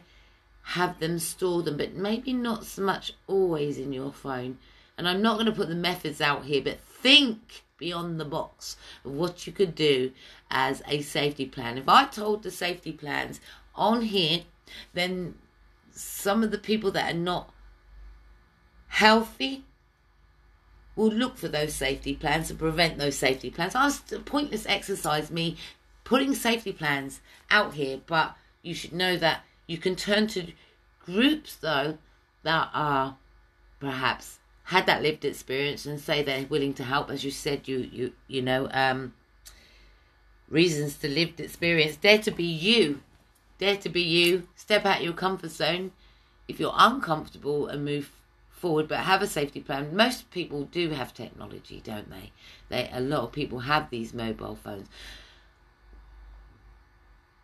Just be mindful of those mind mobile phones and the tracker devices. That's something I can put out. Okay? Um, be mindful of your emails as well that's something I can put out because one of the things about control is that with monitoring they put this little spyware on my emails and every time I emailed they understood what I was who I was emailing or what what, where what I was on and everything else. That's something I can put out. So when we're talking about safety plans confide in someone. We have to but we must not beat around the bush asking strictly for help and guidance to move forward. Dare to be you is sitting here waiting to help you, and you can reach them at www.daretobeyou.co.uk. I'll say it again. Dare to be you at .co.uk. They're willing, they're able, the hand is out. You've just got to take one step and go and find a little bit more discovery about it. You know, it, you know, I what's your how can they other than the, the website is there an opening and a closing time? Do you have your boundaries Not really. we love what we do. We're here pretty much all the time. We've got our, our Facebook group is a really, really good um, way to, to connect with us. We've got a Facebook group, and that's Dare to Be You, um, and with a purple heart at the end of it. Um, yeah, so you can connect with us on there. That's a, a really good place. And we put there's always things going on. We've always got coffee mornings and stuff going oh. on in, in, our Facebook group that you can get involved with. And that is very, it's all very generic. So there's nothing like you were talking about the um, safety plans and being, you know, there's there's a lot of support in that group that isn't that, that is very generic. It's incredibly helpful for people who've been in these situations because obviously both Beck and I have, have, experienced this, so we can help you in that way. But it wouldn't necessarily look as if that's what it is. You're getting a lot of really good help and support whilst. Yeah, this is a, a me time experience. I always call that when people come to my workshops, we call it me. I call it me time, a time to just just shut everything else out and concentrate on what that message is that you're trying to understand. So I call that me time, and we don't have enough me time, do we? We don't make enough time juggling perhaps children and perhaps looking after loved ones, etc. And that routine and work, etc. We, we, there's not enough time in the day. They say time is all we have, but we don't stop and do that me time, and that's important one of the programs that we do is Me Academy, and that is literally what we do is learn about we teach people about themselves. We teach people what's going on for you. And that to me i think is the biggest gift we can ever give anyone because from an understanding of who we truly are we do great things in the world. Yeah. You too. I'm i'm i'm really excited. You know what? I'm excited. I'm like yeah there's more help because now I have a now you see I've heard your story I've heard I, I have heard Sue. You're going to come back on the 17th of J- July. We are going big with awareness around everything that you need to know to empower yourself. We want to show you where we've come from to where you can go. We want to give you solutions um, at your fingertips so you can build uh, and rebuild and rediscover. Um, wow. Joe, Joe's, Joe's, going to go off. He's going to go and find another male version of a domestic violence. Watch this, um, and and hear their stories. I love the fact of bringing men and women together to uh, in the same arena. I don't believe it's helpful when you've got um, men doing projects about women and women doing projects about men. It's showing, it's, it's causing the divide. You're hearing different stories, different approaches, but you're hearing their experiences. And you're taking their experiences, and you sometimes won't think for yourself because you think it's the way, because it's a man's way. No, it's not. If you want to understand what what, what nurturing individuals of different species is, we have to come together and learn about each other. Absolutely. Because all of this ego, what it's like, uh, should men not tell? No, I'm sorry, men hurt, men cry too. Don't give me a don't, because you might have been taught not to, but in, you might express in another way. And uh, we've been at the end of those expressions. So we're going to tell, we want to tell you that you might have had bum relationships where you just weren't compatible but if you tarnish everybody with the same brush and you stay, you carry on with that attitude and it stays the same attitude, then all you do is you deprive yourself from that one, that one that got away. so I think thank you. You you know I'm looking forward to July the 17th, bringing men and women. So if you have an experience and you want to share, please contact. You can leave a telephone message on 0139. 386 905. That's 01394 386 905. I thought I'd have that handy today. Um, if you have any questions around Deb and Beck's conversation and, and Joe's conversation today, my conversation today, then yeah, please don't hesitate to get in touch to daretobeyou.co.uk um, or www oh mom project.co.uk but i prefer you a telephone conversation to be honest so i can understand the love language that you're speaking. So but please you can visit dare to be you on facebook. You heard it. And i'm, I'm going to spread that message around around because it's helpful. Please do pop onto the mom project mental health awareness uh, suicide prevention real talk and put in your information in there and do use that platform to spread the messages that you mm-hmm. want out there as well. We're all in this together. It's not about, oh, it's mine and it's yours. No, it, there's a message there and it has to reach somebody. And so, thank you. Joe, final words, see us out. Was it, is there anything else you want to say?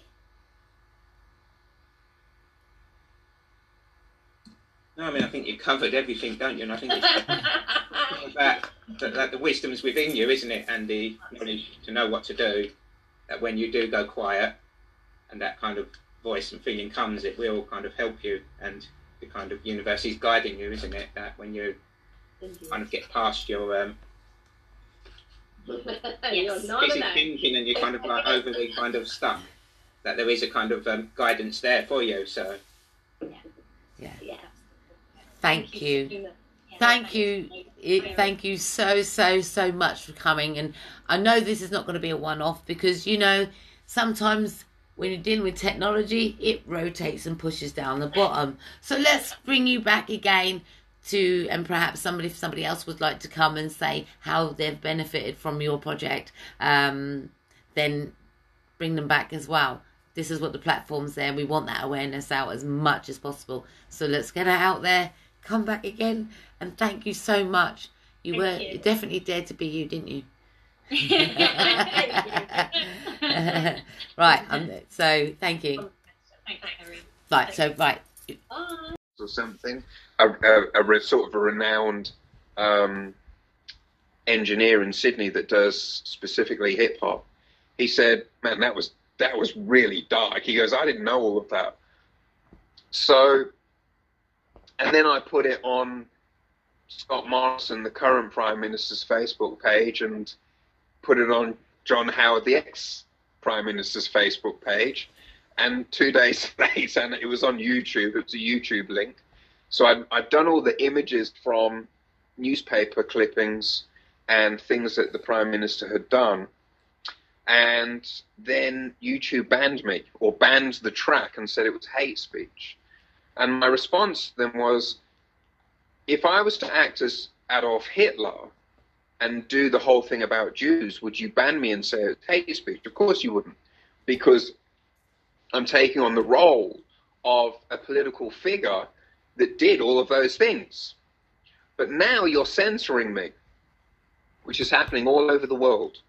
Lee Camp is dealing with it. Noam Chomsky, he, he doesn't get on television. Chris Hedges. You see all of these. Assange is in prison. Chelsea Manning. Um, Snowden's overseas.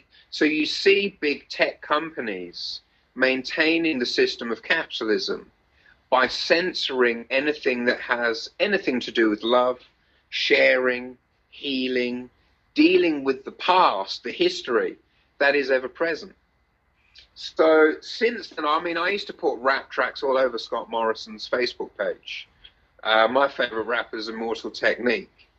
Um, I don't even know who We- these people are. I really don't these know. are the revolutionary. This is what rap is really about. This is the revolutionary movement of a historical and socio-political analysis of what colonization is and how it operates. How those transnational companies move in saying we're bringing democracy, we're bringing white Jesus, we're bringing civilization, and then they steal everything. And the church is involved. The Vatican is the first corporation in the guise of white Jesus that said, We're bringing you salvation. And what the Catholic Church did is enslave the planet.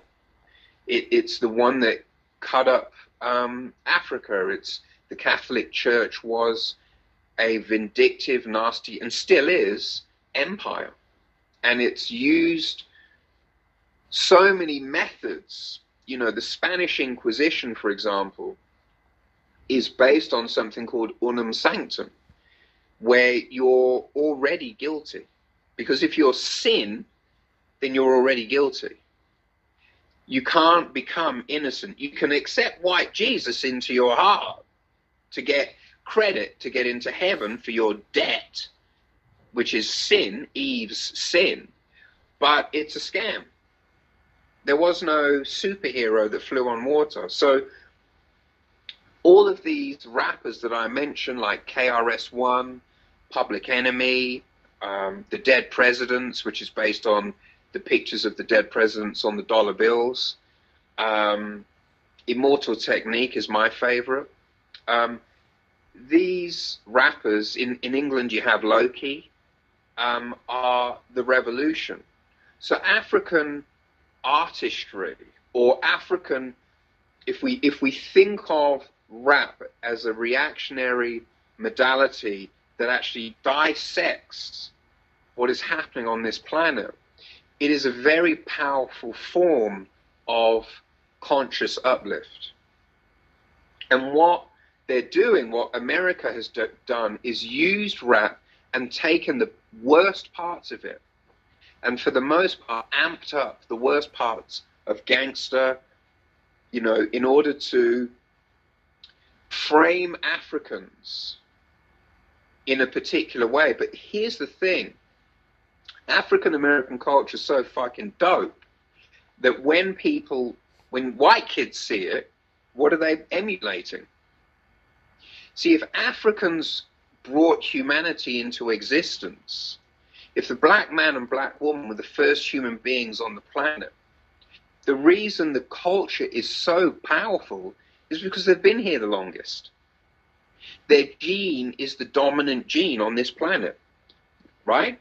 Because if a if a, a white man cannot turn cannot create a color, right?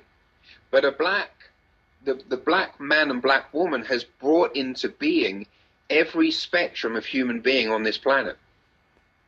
You can only get the Caucasian from the genetic mutation of albinism.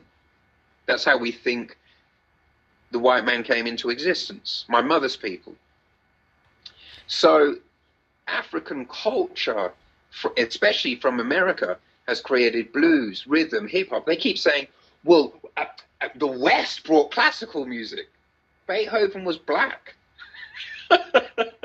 Every, in a, right? If there was a guy called Jesus, we know there was a couple of guys that were revolutionary at the time. Um, a guy called Apollonius of Tyana, another guy called Yehovah bin Pandera. I mean, they were black men. The original Jesus is based on the um, Horus, from which you get the word hours, horoscope, because it's time. It's the time that the sun circles the planet over a 26,000 year period. So African American culture is very powerful but it can be used against the people to sell crack and make it look cool. So there's a whole array of rappers that are really looking at how America uses rap to demean and dim- diminish um, African consciousness. So over here in Australia, you know, there's a lot of slam nights and poetry nights that I go to and rap nights. And people are really cottoning on to that these transnationals are white supremacist elite organizations that are a, a corrupt body politic of thieving, hoarding, stealing, raping, pedophile elites. And our bunch over here in Australia are no different. You know, Australia is involved with what's called the Five Eyes Alliance, which is a white colonial pact. It's England, Canada, Australia, New Zealand, and America, the bullies of the world. So, you know, for me, rap is a a gateway to expanding consciousness. I say to everybody, listen to all of Immortal Technique stuff. I had to research the lyrics because I was like, what the hell is he talking about? I'd never heard, I'd always thought Egypt was somewhere in the Middle East. So when he said no, when people said to me, and you know, think about that, I'm pushing 50, and I never thought of Egypt as Africa. Because in order to say Europeans as white and supreme and brought civilization, they have to separate Egypt from the African continent because those pyramids are there. And those pyramids are the most superior thing that we have seen on planet Earth that we know of. They don't know how they've built them. It's got the, the radius and the diameter of planet Earth in from the exterior of the pyramid if you put a circle around it. It's got the distance from here to the moon to the sun. It's a whole holistic unified field theory for how reality came into being and contains in it astrology, astronomy, the seven liberal arts, all of the things that the European has said, we came up with that in Greece. And it turns out, no, you fucking didn't. Right? And they've limited history to, you know, 6,000 years ago, Adam and Eve came into being, right? Thereby obfuscating and negating the African system known as the Kemetic mystery systems, which is a, a scientific mathematical exploration for how we came into being. Um, and it's it it overrides this ridiculous story or the perception of this ridiculous story of Adam and Eve. Because Adam and Eve, if you look at it, is in reality a fraudulent scam told by a bunch of repressed homosexual priests, closet paedophile priests, and repressed heterosexual priests. because it was a. T- I mean, I was brought up on that that that concept of Adam and Eve. Um, so just hear it from my point of view of. I don't study the things that you study, but what growing up, Adam and Eve, well, then we will all be related, then, wouldn't we? Okay, hold on a minute. Adam and Eve, isn't that when they have children and then have children? If they and I always was asking this question. This is really silly if Adam and Eve were the only people here on earth, and Eve's way of sinning was Adam took a bite, who took, somebody took a bite of somebody's apple, yeah? Basically, what they're saying is they had sex. And they did see, yeah, that's what they're, they're trying to say that something about their clothes and, and I can't even remember the story about Adam and Eve. Yeah, all I know is that it was supposed to be Adam and Eve were supposed to be the ones that started the population, which never actually made any sense to me. I never read the Bible. I did, and, and at school they enforced that we went to um, the choir at Christmas. And then when you read those, listen to some of the words, it was so jargoned. I couldn't understand it. I couldn't understand it and it felt that everything that we were going to do would be a sin. And my, when my brother turned into minister, um, to minister, to to do pre, to do a preacher, I felt ten times worse abused by the church methods than uh, what I was dealing with. Their their method for dealing with uh, depression is preach to God. But no, sorry, there needs to be actions here. Because if we're telling you something that's going on, you cannot ignore it. it has to be, if we're the tools, the tools for society to help one another through, then we have different thought processes and different experiences, different um, different qualifications within ourselves. Do you know what I mean? Where we know the craftsmanship, how you dictate it about your craftsmanship. You had a woodcutter, a, a, um, what else? A carpenter, um, a fisherman, people that knew how to do things. Somebody knew how to build, and and you take that concept and you realize within the humanity that we are all tools and we know how to build, but we're being dictated to. That's what you're going. That's where you're going with this, um, and we are also being brainwashed by attending churches thinking that, the, that we're going to be saved by the person that's preaching out to us. No, sorry. They're collecting the financial and offer finances. I always thought it doesn't cost to help a human being by passing over knowledge. And that's a mistake that I've identified within going to church, giving them your tithes the majority of your work. And when they started to say to my son, give me your tithes, give me your tithes, I thought, why? Now I know how charity is run. Why? Because the knowledge, you're paying for knowledge. You shouldn't be paying for knowledge. But people got greedy. And based on that knowledge, this comes the dictatorship, what you can and you cannot do because nobody, they don't want you to be above. They don't want you to be above. But spiritually, we do hold that power to create. And we get sucked in to the old methods of what everything had happened. But the more we look at how dismissive they are with abuse, um, how dismissive they are with mental health, the more we can say what is the agenda. And it is about when we look at learned behaviour, what we're learning from one another. Uh, it's very clear. Uh, the media heightens it. We didn't know or talk or speak of what was happening behind closed doors, whether they have a title over them, whether they or whether they're a judge or whether they're not a judge. We never talked about what happens behind closed doors until the media came along.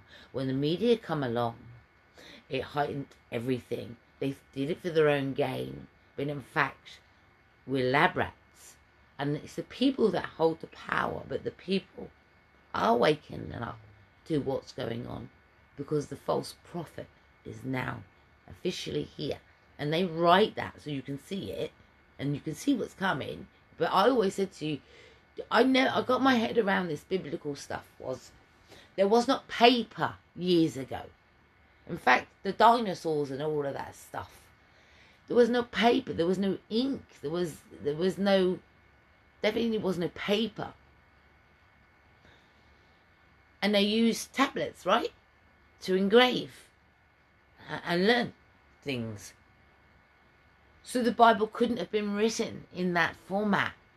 But what I got, what I get in today 2020 is is about because I'm quite spiritual, and I when we talk about a God, we talk about a, a, something, something, a feeling, okay, and I I have gone through many of these churches. I actually tell you this story. I actually went to this place once. I said I, had been moved to another location. I said I'm looking for a gospel church, and they go, "Yes, dear, that's the, this is the gospel church." I, I attended, and it wasn't gospel, and then I clicked. It clicked. It was the first time it clicked in my entire life. When you talk about gospel, I'm thinking this: the happy chappy clap, clappy churches, but that's not it Gospel means the message. The message. What is the message? What is the message that we're teaching here? And kindness comes into it. But what I found through many stories that people were being raped by um, by that very same church. They were being groomed. All of them. They they were, all of the churches.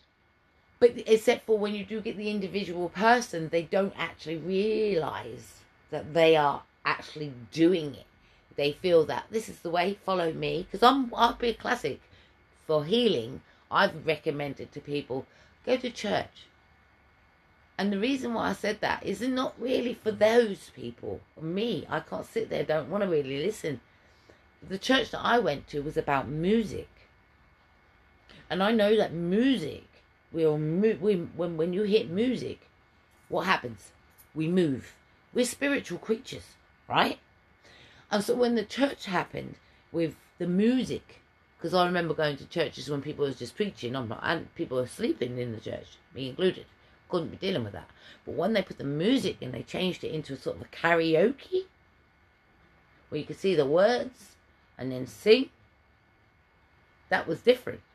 Because it realized that I was only going for myself, and what was I getting pleasure out of the vibrations and the message is that I am in control of my life. And nobody else was ever going to help me around there um, unless I meet the right messenger. So that's when they use the word Jesus. I couldn't comprehend how I had black skin. Sorry, but I couldn't. Um, I couldn't have comprehend how my dad's black then if this man's white with blue eyes. None of it made sense. And then when you read into the Bible, curly hair like wool. That's like Afro stuff. And then I also looked at the our skin tone and about sun lotion and sunburn. And if we were definitely, or Jesus was born over there. Why do why do white people have to wear suntan lotion to protect them? So they couldn't possibly have managed that heat. They would have burnt. Um, so, I questioned life. Who named sky? Who named a, an animal, a, a lamb, a goat? This I questioned everything, everything about life. I questioned between good and evil, and I realized what is evil now. When you talk about evil, I talk about those perpetrators doing evil events. I talk about people teaching other people what is their definition of a fetish, what they feel is right, and projecting their aims on somebody else's body, which costs someone their entire life. I, I think about individual people. I don't care if you're running a country, you were brought up by some mother. And as a mother, we had you boys and we raised you boys to men, and some got greedy. Some discarded their own mothers for greed, to take up a position in life, to teach us what was wrong. A woman should be seen and not heard. Cook, clean, bear children, and put up with beatings because the church said so. Yet, your human rights teach are contradictory to what the church says. And that's why they've made a big mistake. Writing out our rights, but doing the opposite to what is written, which becomes slander and liable when there are false accusations. And so that's where they, they home in and keep switching the laws because they know that we caught on more and more and more to this lie. Particularly now those vaccines come. If people of faith, you shut down the churches, you lose that bond, you lose that hope. You shut them all down, which is what you did during lockdown. The one thing you tell us to rely on is faith and pray but you shut it all down. I watched a clip the other day from the news where the police turned up and shut the church down over, over on a bank holiday, uh, Easter. The one day Jesus risen and born and raised. They wrote this regulation, they wrote this book. And this leadership today, particularly through this lockdown and COVID, is called control. All control. And will you fall for the control and stop doing it? What they say because they planted a seed, or will you continue to go and see your loved ones? How is it biblical to stand by your loved ones and watch them die during COVID, and you are not allowed to help them? Through death do us part. How do you write those marriage vows and then say, you stay in that room, you stay in that room, and you don't do this because of this vaccine? till death do us part. But you split the universe by mind control. And you're doing it in a way of technology, but you're being found out. And this is why the protests and why protests come, why they occur. And this is why they were trying to now shut down the protest over here. But that's taking away our rights. So now that becomes another discussion about freedom of speech so they're trying every tactic possible. But we all know at the end of the day what the well, some will know what the vaccine's designed to do. We're already getting complaints. Now they want to reduce the limit. Nobody should take it up till 30. I don't know about you're getting that news. I don't know if you're getting UK news over there because they are limiting the information that we get from other countries. And so you're only hearing UK stuff. We're not hearing around the world because they have to contain what they need to contain law and order. Go ahead. That's just my take on what I discovered. I have a Bible um, that was given to me, and I take the contents out of what I need to if you need to understand what is someone saying. Someone's projecting a view, but you have got to muster what it means for you. Stay on the track and stay on your path because when we're picking up learned behavior, that's where we fall off our destination. and we follow somebody else. The classic example about this is I always say to people, you're getting honed into working for other people, leadership, but you forget about your own tools and your own leadership skills. Skills. So when you don't have a job anymore because they fire you, because they, you, you've overstepped the mark or you overspoke out about their behaviour, and they fire you, you give people and you allow people to fire you because you didn't make your own dream. You didn't discover your own dream. You didn't discover your ability. And we have the ability. Like they're shutting down the shops over here. Shut down the shops. That's people's law and order. Put them on benefit. You got them where you want. You got them where you want them. And I think it doesn't affect people that are on benefits. It doesn't. Because they have got nothing to lose. So you're talking about all those people over here that suffer from depression and have a disability and they may receive um, any kind of benefit to help them with their mental health and to help them. They've got nothing to lose. The UK has a good welfare system like no other. Yeah, and medical. They've got nothing to lose. What was Brexit all about? You know, I just coming into your own, we can focus on the outside world, but what are we going to do about this today? You know, what message are we going to project without getting ourselves shut down when you know what you're saying is right, but how do we get it a message out without getting shut down or getting your YouTube channels shut down or your Facebook? You know, you, you attacked those people, so they had every right to shut you down, right? No. They have the power to shut us down, right. but mass mobilization and alternate or open source um, platforms is what seems to be, you know, becoming apparent.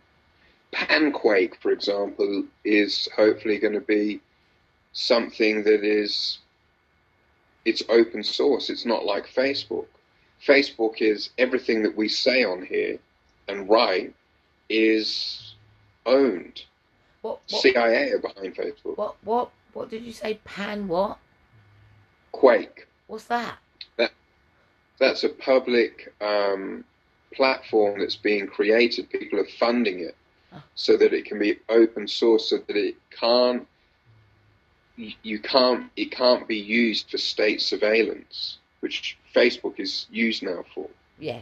Um, you know, you, you watch, you know, you watch something or you say something, um, and you've got ads coming at you the whole time because you're, you know, for example, I'm looking for to refinance my mortgage, which is another load of horseshit because they've privatized homes to the point where, Oh. I mean, our our uh, we had a guy that bought a a house for a million dollars and you know six weeks later sold it for 1.75 million so you're now we're seeing what's happening in England we're seeing homelessness increase in depression so the stuff that you're experiencing in England and what they're experiencing in America is all the colonies The, yeah. and I the data I surveillance.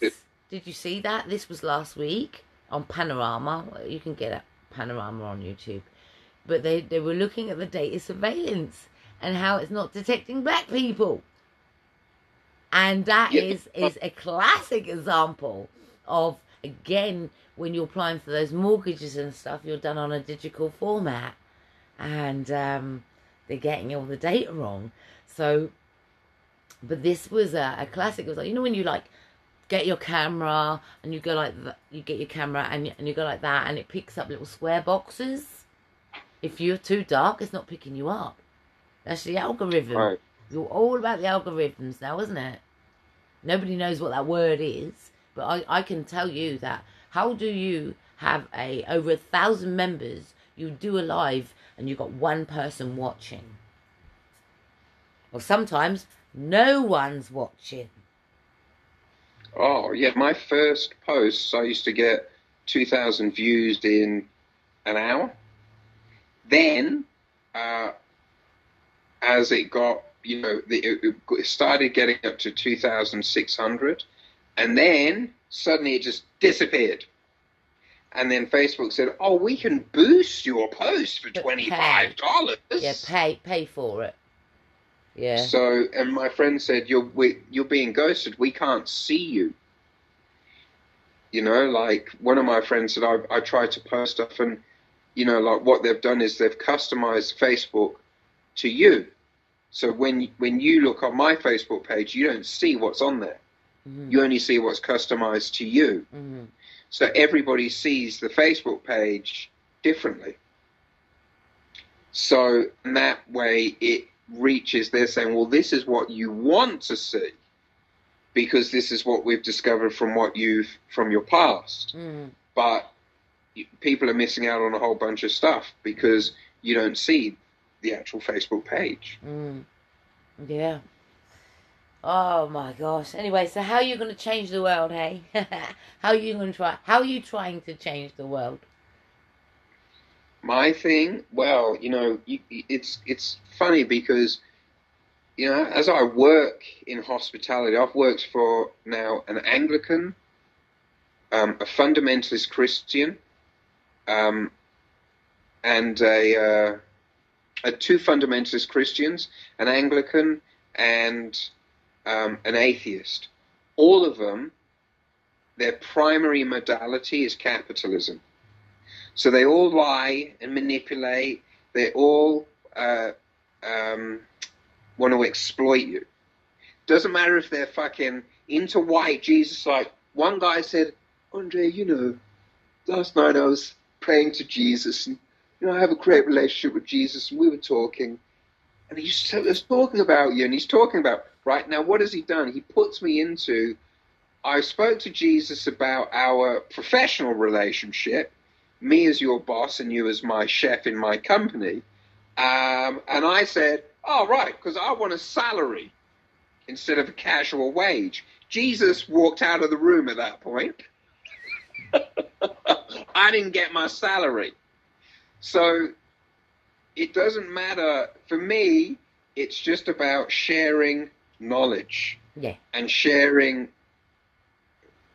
through excuse me through doing posts and saying this is how I see what the government's doing, how it pertains to America and England. It's all the same system. They're all lying. And I just want to rap and write a book and that's it. Someone said to me, Russell Brand came over here and they took me to see Russell Brand. They said, What do you want to do? I said, I'd like to do that. That's it. Yeah, I, I, I, think this COVID stuff opened up our eyes to a lot, especially here when they wouldn't let the people see their loved ones. They would. Um, it's almost like they imprisoned the. That's what it felt like. Um, these are my words. This is my thought process um, to describe a feeling of what I was seeing when they said they couldn't see their visit their their own mothers in the care homes the first thing I said to my kids, don't ever put me in a care home, ever. You know what I mean? Um, because that was heartbreaking that you were being separated as if they were doing time. It felt like they were doing time. And then, then people were dying left, right, and centre. So they said. So they said. And I, I was just confused with it all because I just thought, this is wrong. You want us to help but you don't want us to help. You want us to leave it all to the NHS and not help.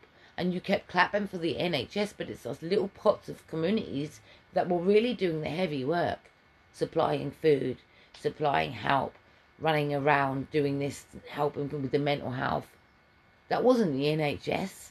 That was the community coming together. And that's what it's shoe. I mean, they're even putting this. They said George Floyd on trial. Look at the words. George Floyd is not on trial. The policeman's on trial. George Floyd is dead. So it's about that subliminal message that they keep putting out there. Are we going to listen to Oh, it? it's everything. You think about it. When if the police pull you over and you get a fine, what do they say to you? They say, we're going to charge you. But they're not. They're discharging you. They're taking something away. You don't, when your phone is plugged in, you don't say, I'm going to discharge my, I'm, I'm going to, sorry, if, when your phone starts running out of battery, you don't say, I'm charging my phone when I'm using it. You say, the phone's running out of battery, now I'm going to charge it. Everything is the inverse. Mm-hmm. When you get a fine, it's not fine. It sucks. yeah, right? you, you know what I say? When they put you in prison, what do they say? They say, we're going to put you in a cell, right? And you get charged. But they're actually taking your life, your energy, the spark of your, your creativity is being drained from you slowly. You're not getting charged, you're getting discharged. Yeah, you Your life is getting taken away. They, they're saying, we own your soul. The spirit of your life, of creator, we're going to own it. Mhm. So they're not charging you, they're discharging you. Look at when they say money, they call it bills. What do you go and pay? It says pay the bearer off, doesn't it? The bearer of. Right? debt. And then now it's not even on God, it's just paper. And the thing So is, they're- when they're- people understand that money was born on trees, money money grew does grow on trees. Um, you know, I remember that one at school. They said money doesn't grow on trees, but you're wrong. It does. It comes from wood, right? And this is why the population of the trees have just diminished. But still, at the end of the day, money money doesn't exist. It's just it's just like saying, right at the end of your shift, here is your money. But if I take that away, you you're the one that put all the work in for someone's idea. Money doesn't exist.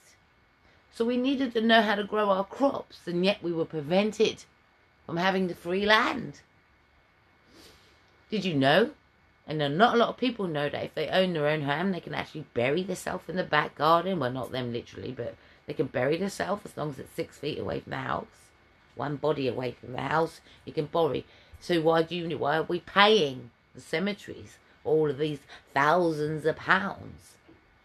You know, Scam. when my mum, when my mother died, they they and my father died. Is they only leave you three for three people to go into it, so you can then hold the deeds. But you have to pay for those deeds way in advance before you're even dead. Now during COVID, they wasn't burying. They didn't bury, they were burning. They wasn't doing autopsy. You were all dead of COVID. Even if you got hit by a car, you died of COVID. That was what was going on over here. Same so in the America. statistics wasn't literally right of who died of what. And so the data was completely wrong. But that led me to thinking, well, hold on a minute. If those people that pay for the plots in the cemetery in advance, then the government will owe and the councils would owe hundreds of pounds to the people in advance because they're no longer using the cemetery to bury the people. So that's something I wanted people to look at if you've paid your money into these uh, these cemeteries. So I own a plot. I own the plot. Can't remember the number though, but I own the plot. But it means nothing to me when I'm dead because they were going to burn me, right? Against our wishes, against our wills. So when you pay for the will as well, in advance, which you have, the written wills, those written wills are non and void with the uh, and in your insurances as well, ill and void, because the they want to cre- cremate you instead of bury you. So your will and testimonial, again, you pay thousands into that too. You better look into that. That's why when people say leave a will, I ain't leaving shit. I'm going to leave knowledge to my children. Knowledge. You know, my mum and dad didn't leave me anything, but knowledge. Don't do this, or this will happen. Yeah? Materialistic things. Hold on to the memories. They're in your brain. No one can take those away from you. And I've lost material over material in the years when you become homeless as well. You lose your kids. You lose all of those valuable things. So you realize the only thing you have got is those memories. So make the memories great when you're when you're alive.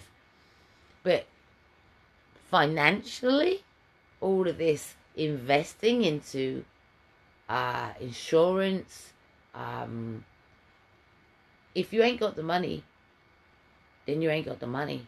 Don't go don't dream too big. Because you need to sustain your life. And I have had property. I'm going to use the word stolen. But we could use the word taken too. I've had property taken off of me that I paid money into on the technicality of a divorce and what the judge favours in favour of hmm, somebody completely different to me. So it was okay for somebody to already have a house, but the judge take my house and give that to him too. So the system, shoo me, it was all wrong. The judicial system is all wrong. It is unfair. It is completely unfair. You've got parents walking into courts unrepresented. And then so they invent this word McKenzie friend, somebody to speak on your behalf because that's a witness. Now they want to just get rid of that, rules and regulations around that, because they realise having a witness is quite dangerous.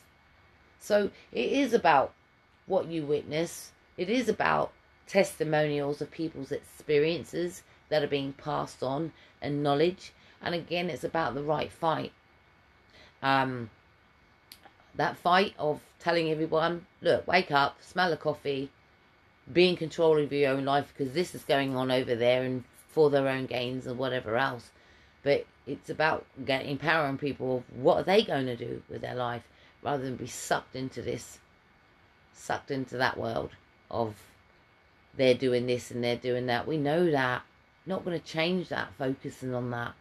Focusing on change is to empower people within their own four walls to learn how to build money, to learn how to um, empower themselves with the rights so you never become homeless again.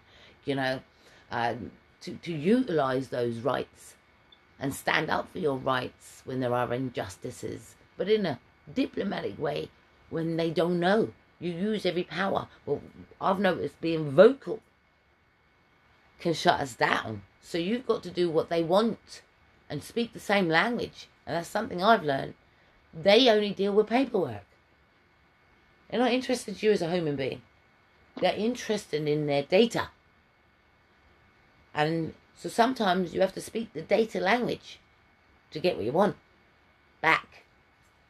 So that's just my perspective of, of the world with all the crap people have put me through with the injustices, with the being in the courts, with the the false accusations, with the lies and the power overpowering situations, and and, and so um, watch this. Look at this. My phone's ringing. It says, "Who's this?" I write, I name it again. Another hi, another scam. Too many scams, you know. Too many scams in life. People scamming people left, right, and centre. Now, what do you think about this Bitcoin? Because I, what do you know? This is the um, latest one, isn't it? Stock market. Uh, well, I think it's probably the future. The banks will try and close it down because it's independent and they want to maintain their power structure. But it's uh, they'll suppress it for a while, I suspect. But I don't you know, understand they, it. Think, no, I, I mean I don't either. I've just listened to a few. I listened to Max Keiser and he talks about my old boss Ray Dalio. And he says he lost out on 18% because he didn't do Bitcoin. And Dalio is like, I think he's the biggest hedge funder in the world. They're all liars to me. They're all thieves to me. What I mean, money is conversation that we've had today.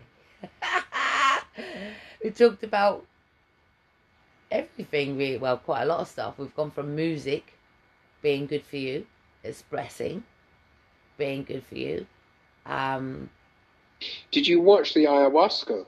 You should watch that. I've watched one of your videos, but I'm very careful with the stuff that I put in my head as well. And that's and and Well, ayahuasca is just a, a, lecture by a historian. It's 18 minutes at TEDx. TEDx. I haven't watched. Uh, to be honest, I will watch them when I find the time. Um, I watched your musical one. I said, like I said, it's very, very Which deep. one did you watch? The- Making a Killing or The Capitalist? The first one you sent me by email, which was talking about paedophilias and and it it was you named a lot of people in it, and it, the video was showing you images of people, and as you were telling the story about corruption and what they're doing. Hold on, so I'm going to get exactly which one it was. so, Does it start off with a quote or does it start off laughing? you sent me capital cap cap it a list capitalist yeah Capital, capitalist. yep making a killing rap John Howard That's the second one. There's two. There's The Capitalist and there's Making a Killing. uh-huh. Well I watched the first I watched the first one. Oh I clicked on the first one. Let me click on it. And then when I watched the first one it took me to the cap Team Australia. But it's not it's oh. So if it's not on YouTube you just make so this is not on YouTube anymore no I haven't watched this one Raw as a Racket Major General. I spent most of my time being a high-class muscle man for Wall Street bankers. Yeah. Deep. Very deep. Yeah, you're right though. Even even even with this this statement that you've got there, um, about uh, Other. Has given Australia Defence Force to shoot to kill powers at protests and strike actions. You know, uh, you, you're making a very valid statement about power throughout this, power and control. And, and I got the concept of what you're doing and what you're saying. And um, how long have you been doing this for? Trying to get the message out. Oh, I started about a year and a half ago o- o- on Facebook. I was terrified. I didn't want to put my face on.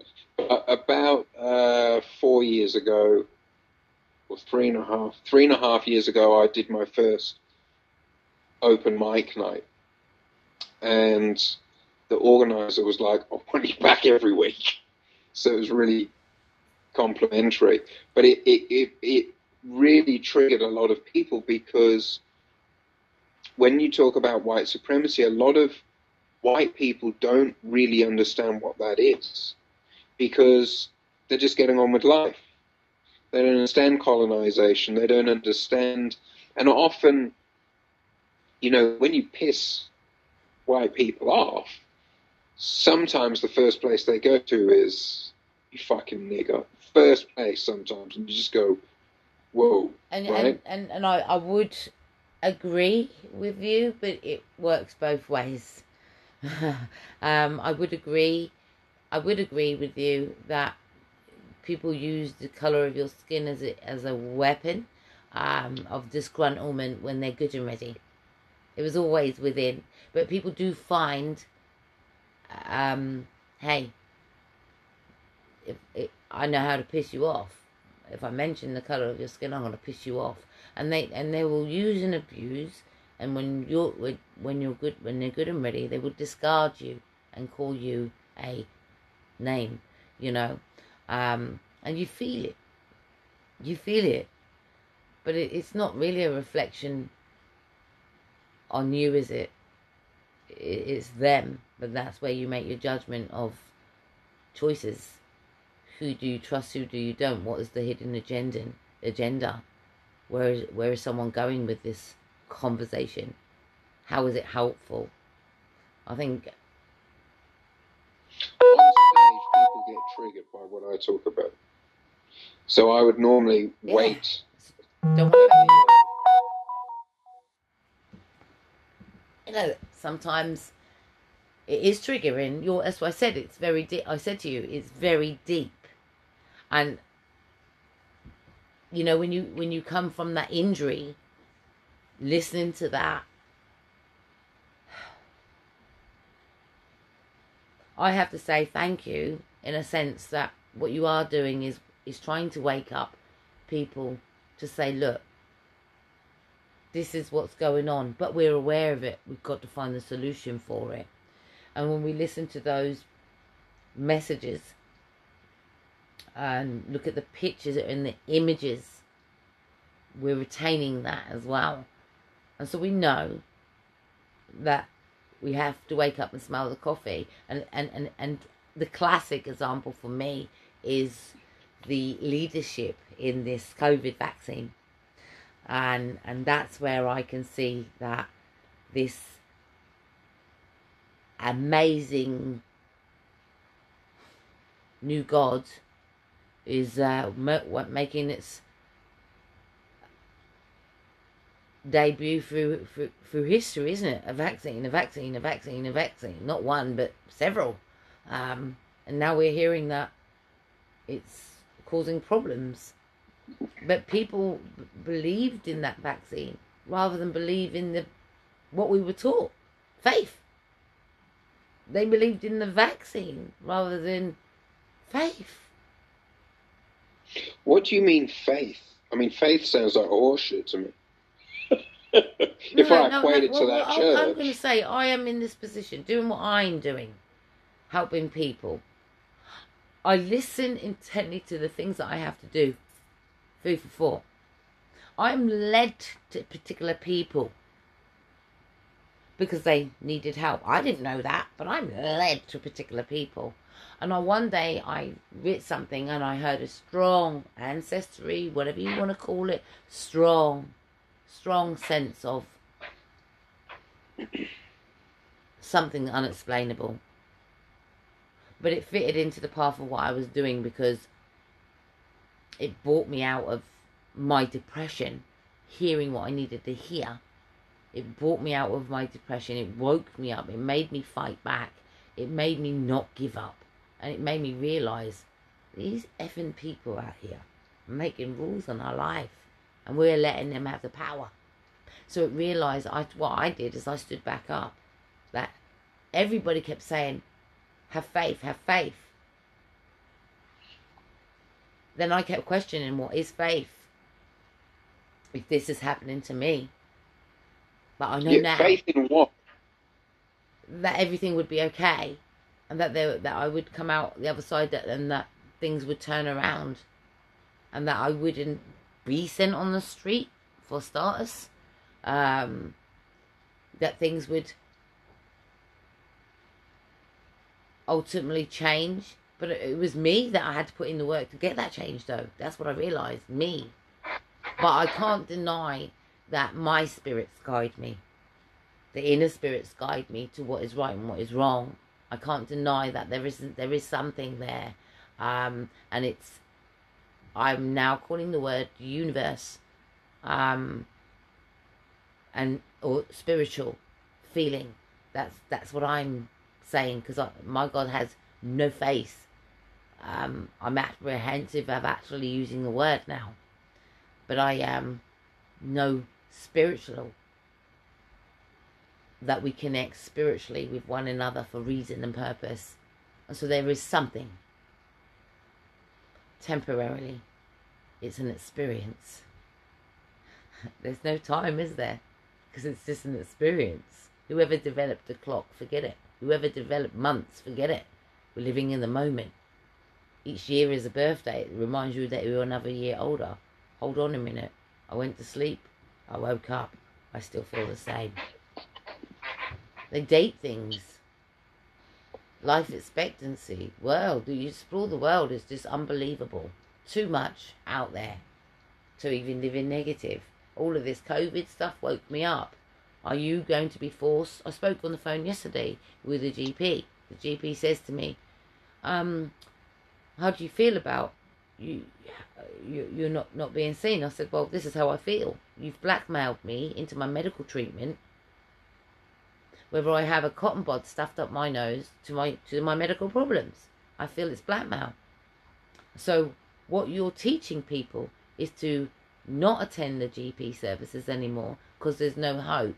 If there's a decision of vaccine or test, you're teaching the people to accept life for what it's going to be.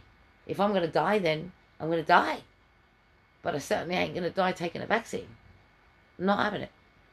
So they're taught, they're teaching us to make a choice now of our life, life or death, because this is what it really is about, isn't it? Life or death. There's supposed to be some disease out there. Well, the disease is mental health. The d- disease is, is depression. The disease is oppression.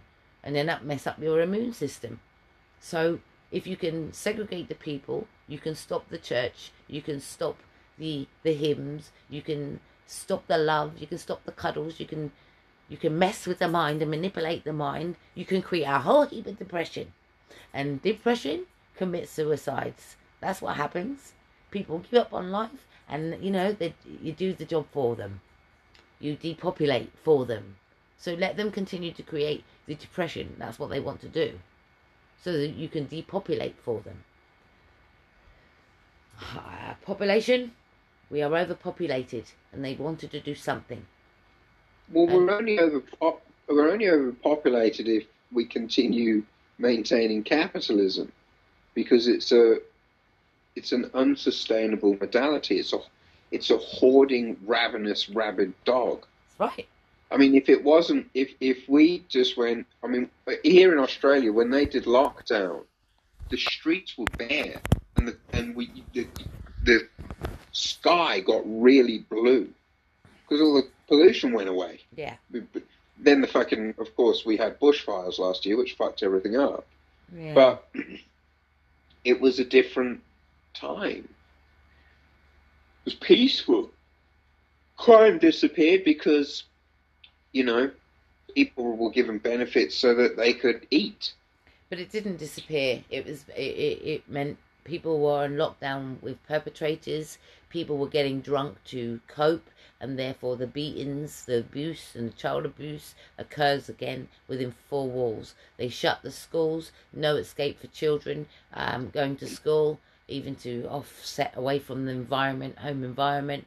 Children were not being checked upon whether or not they were fit and healthy um, because it, everything was shut down. Children we were being used as guinea pigs go to school, but yet the adults had to stay at home. It was a contradictory statement, a contradictory um, output of what's going on. And if you haven't opened up your eyes by now, and you're still living in this myth that they're going to save you, I would literally think again.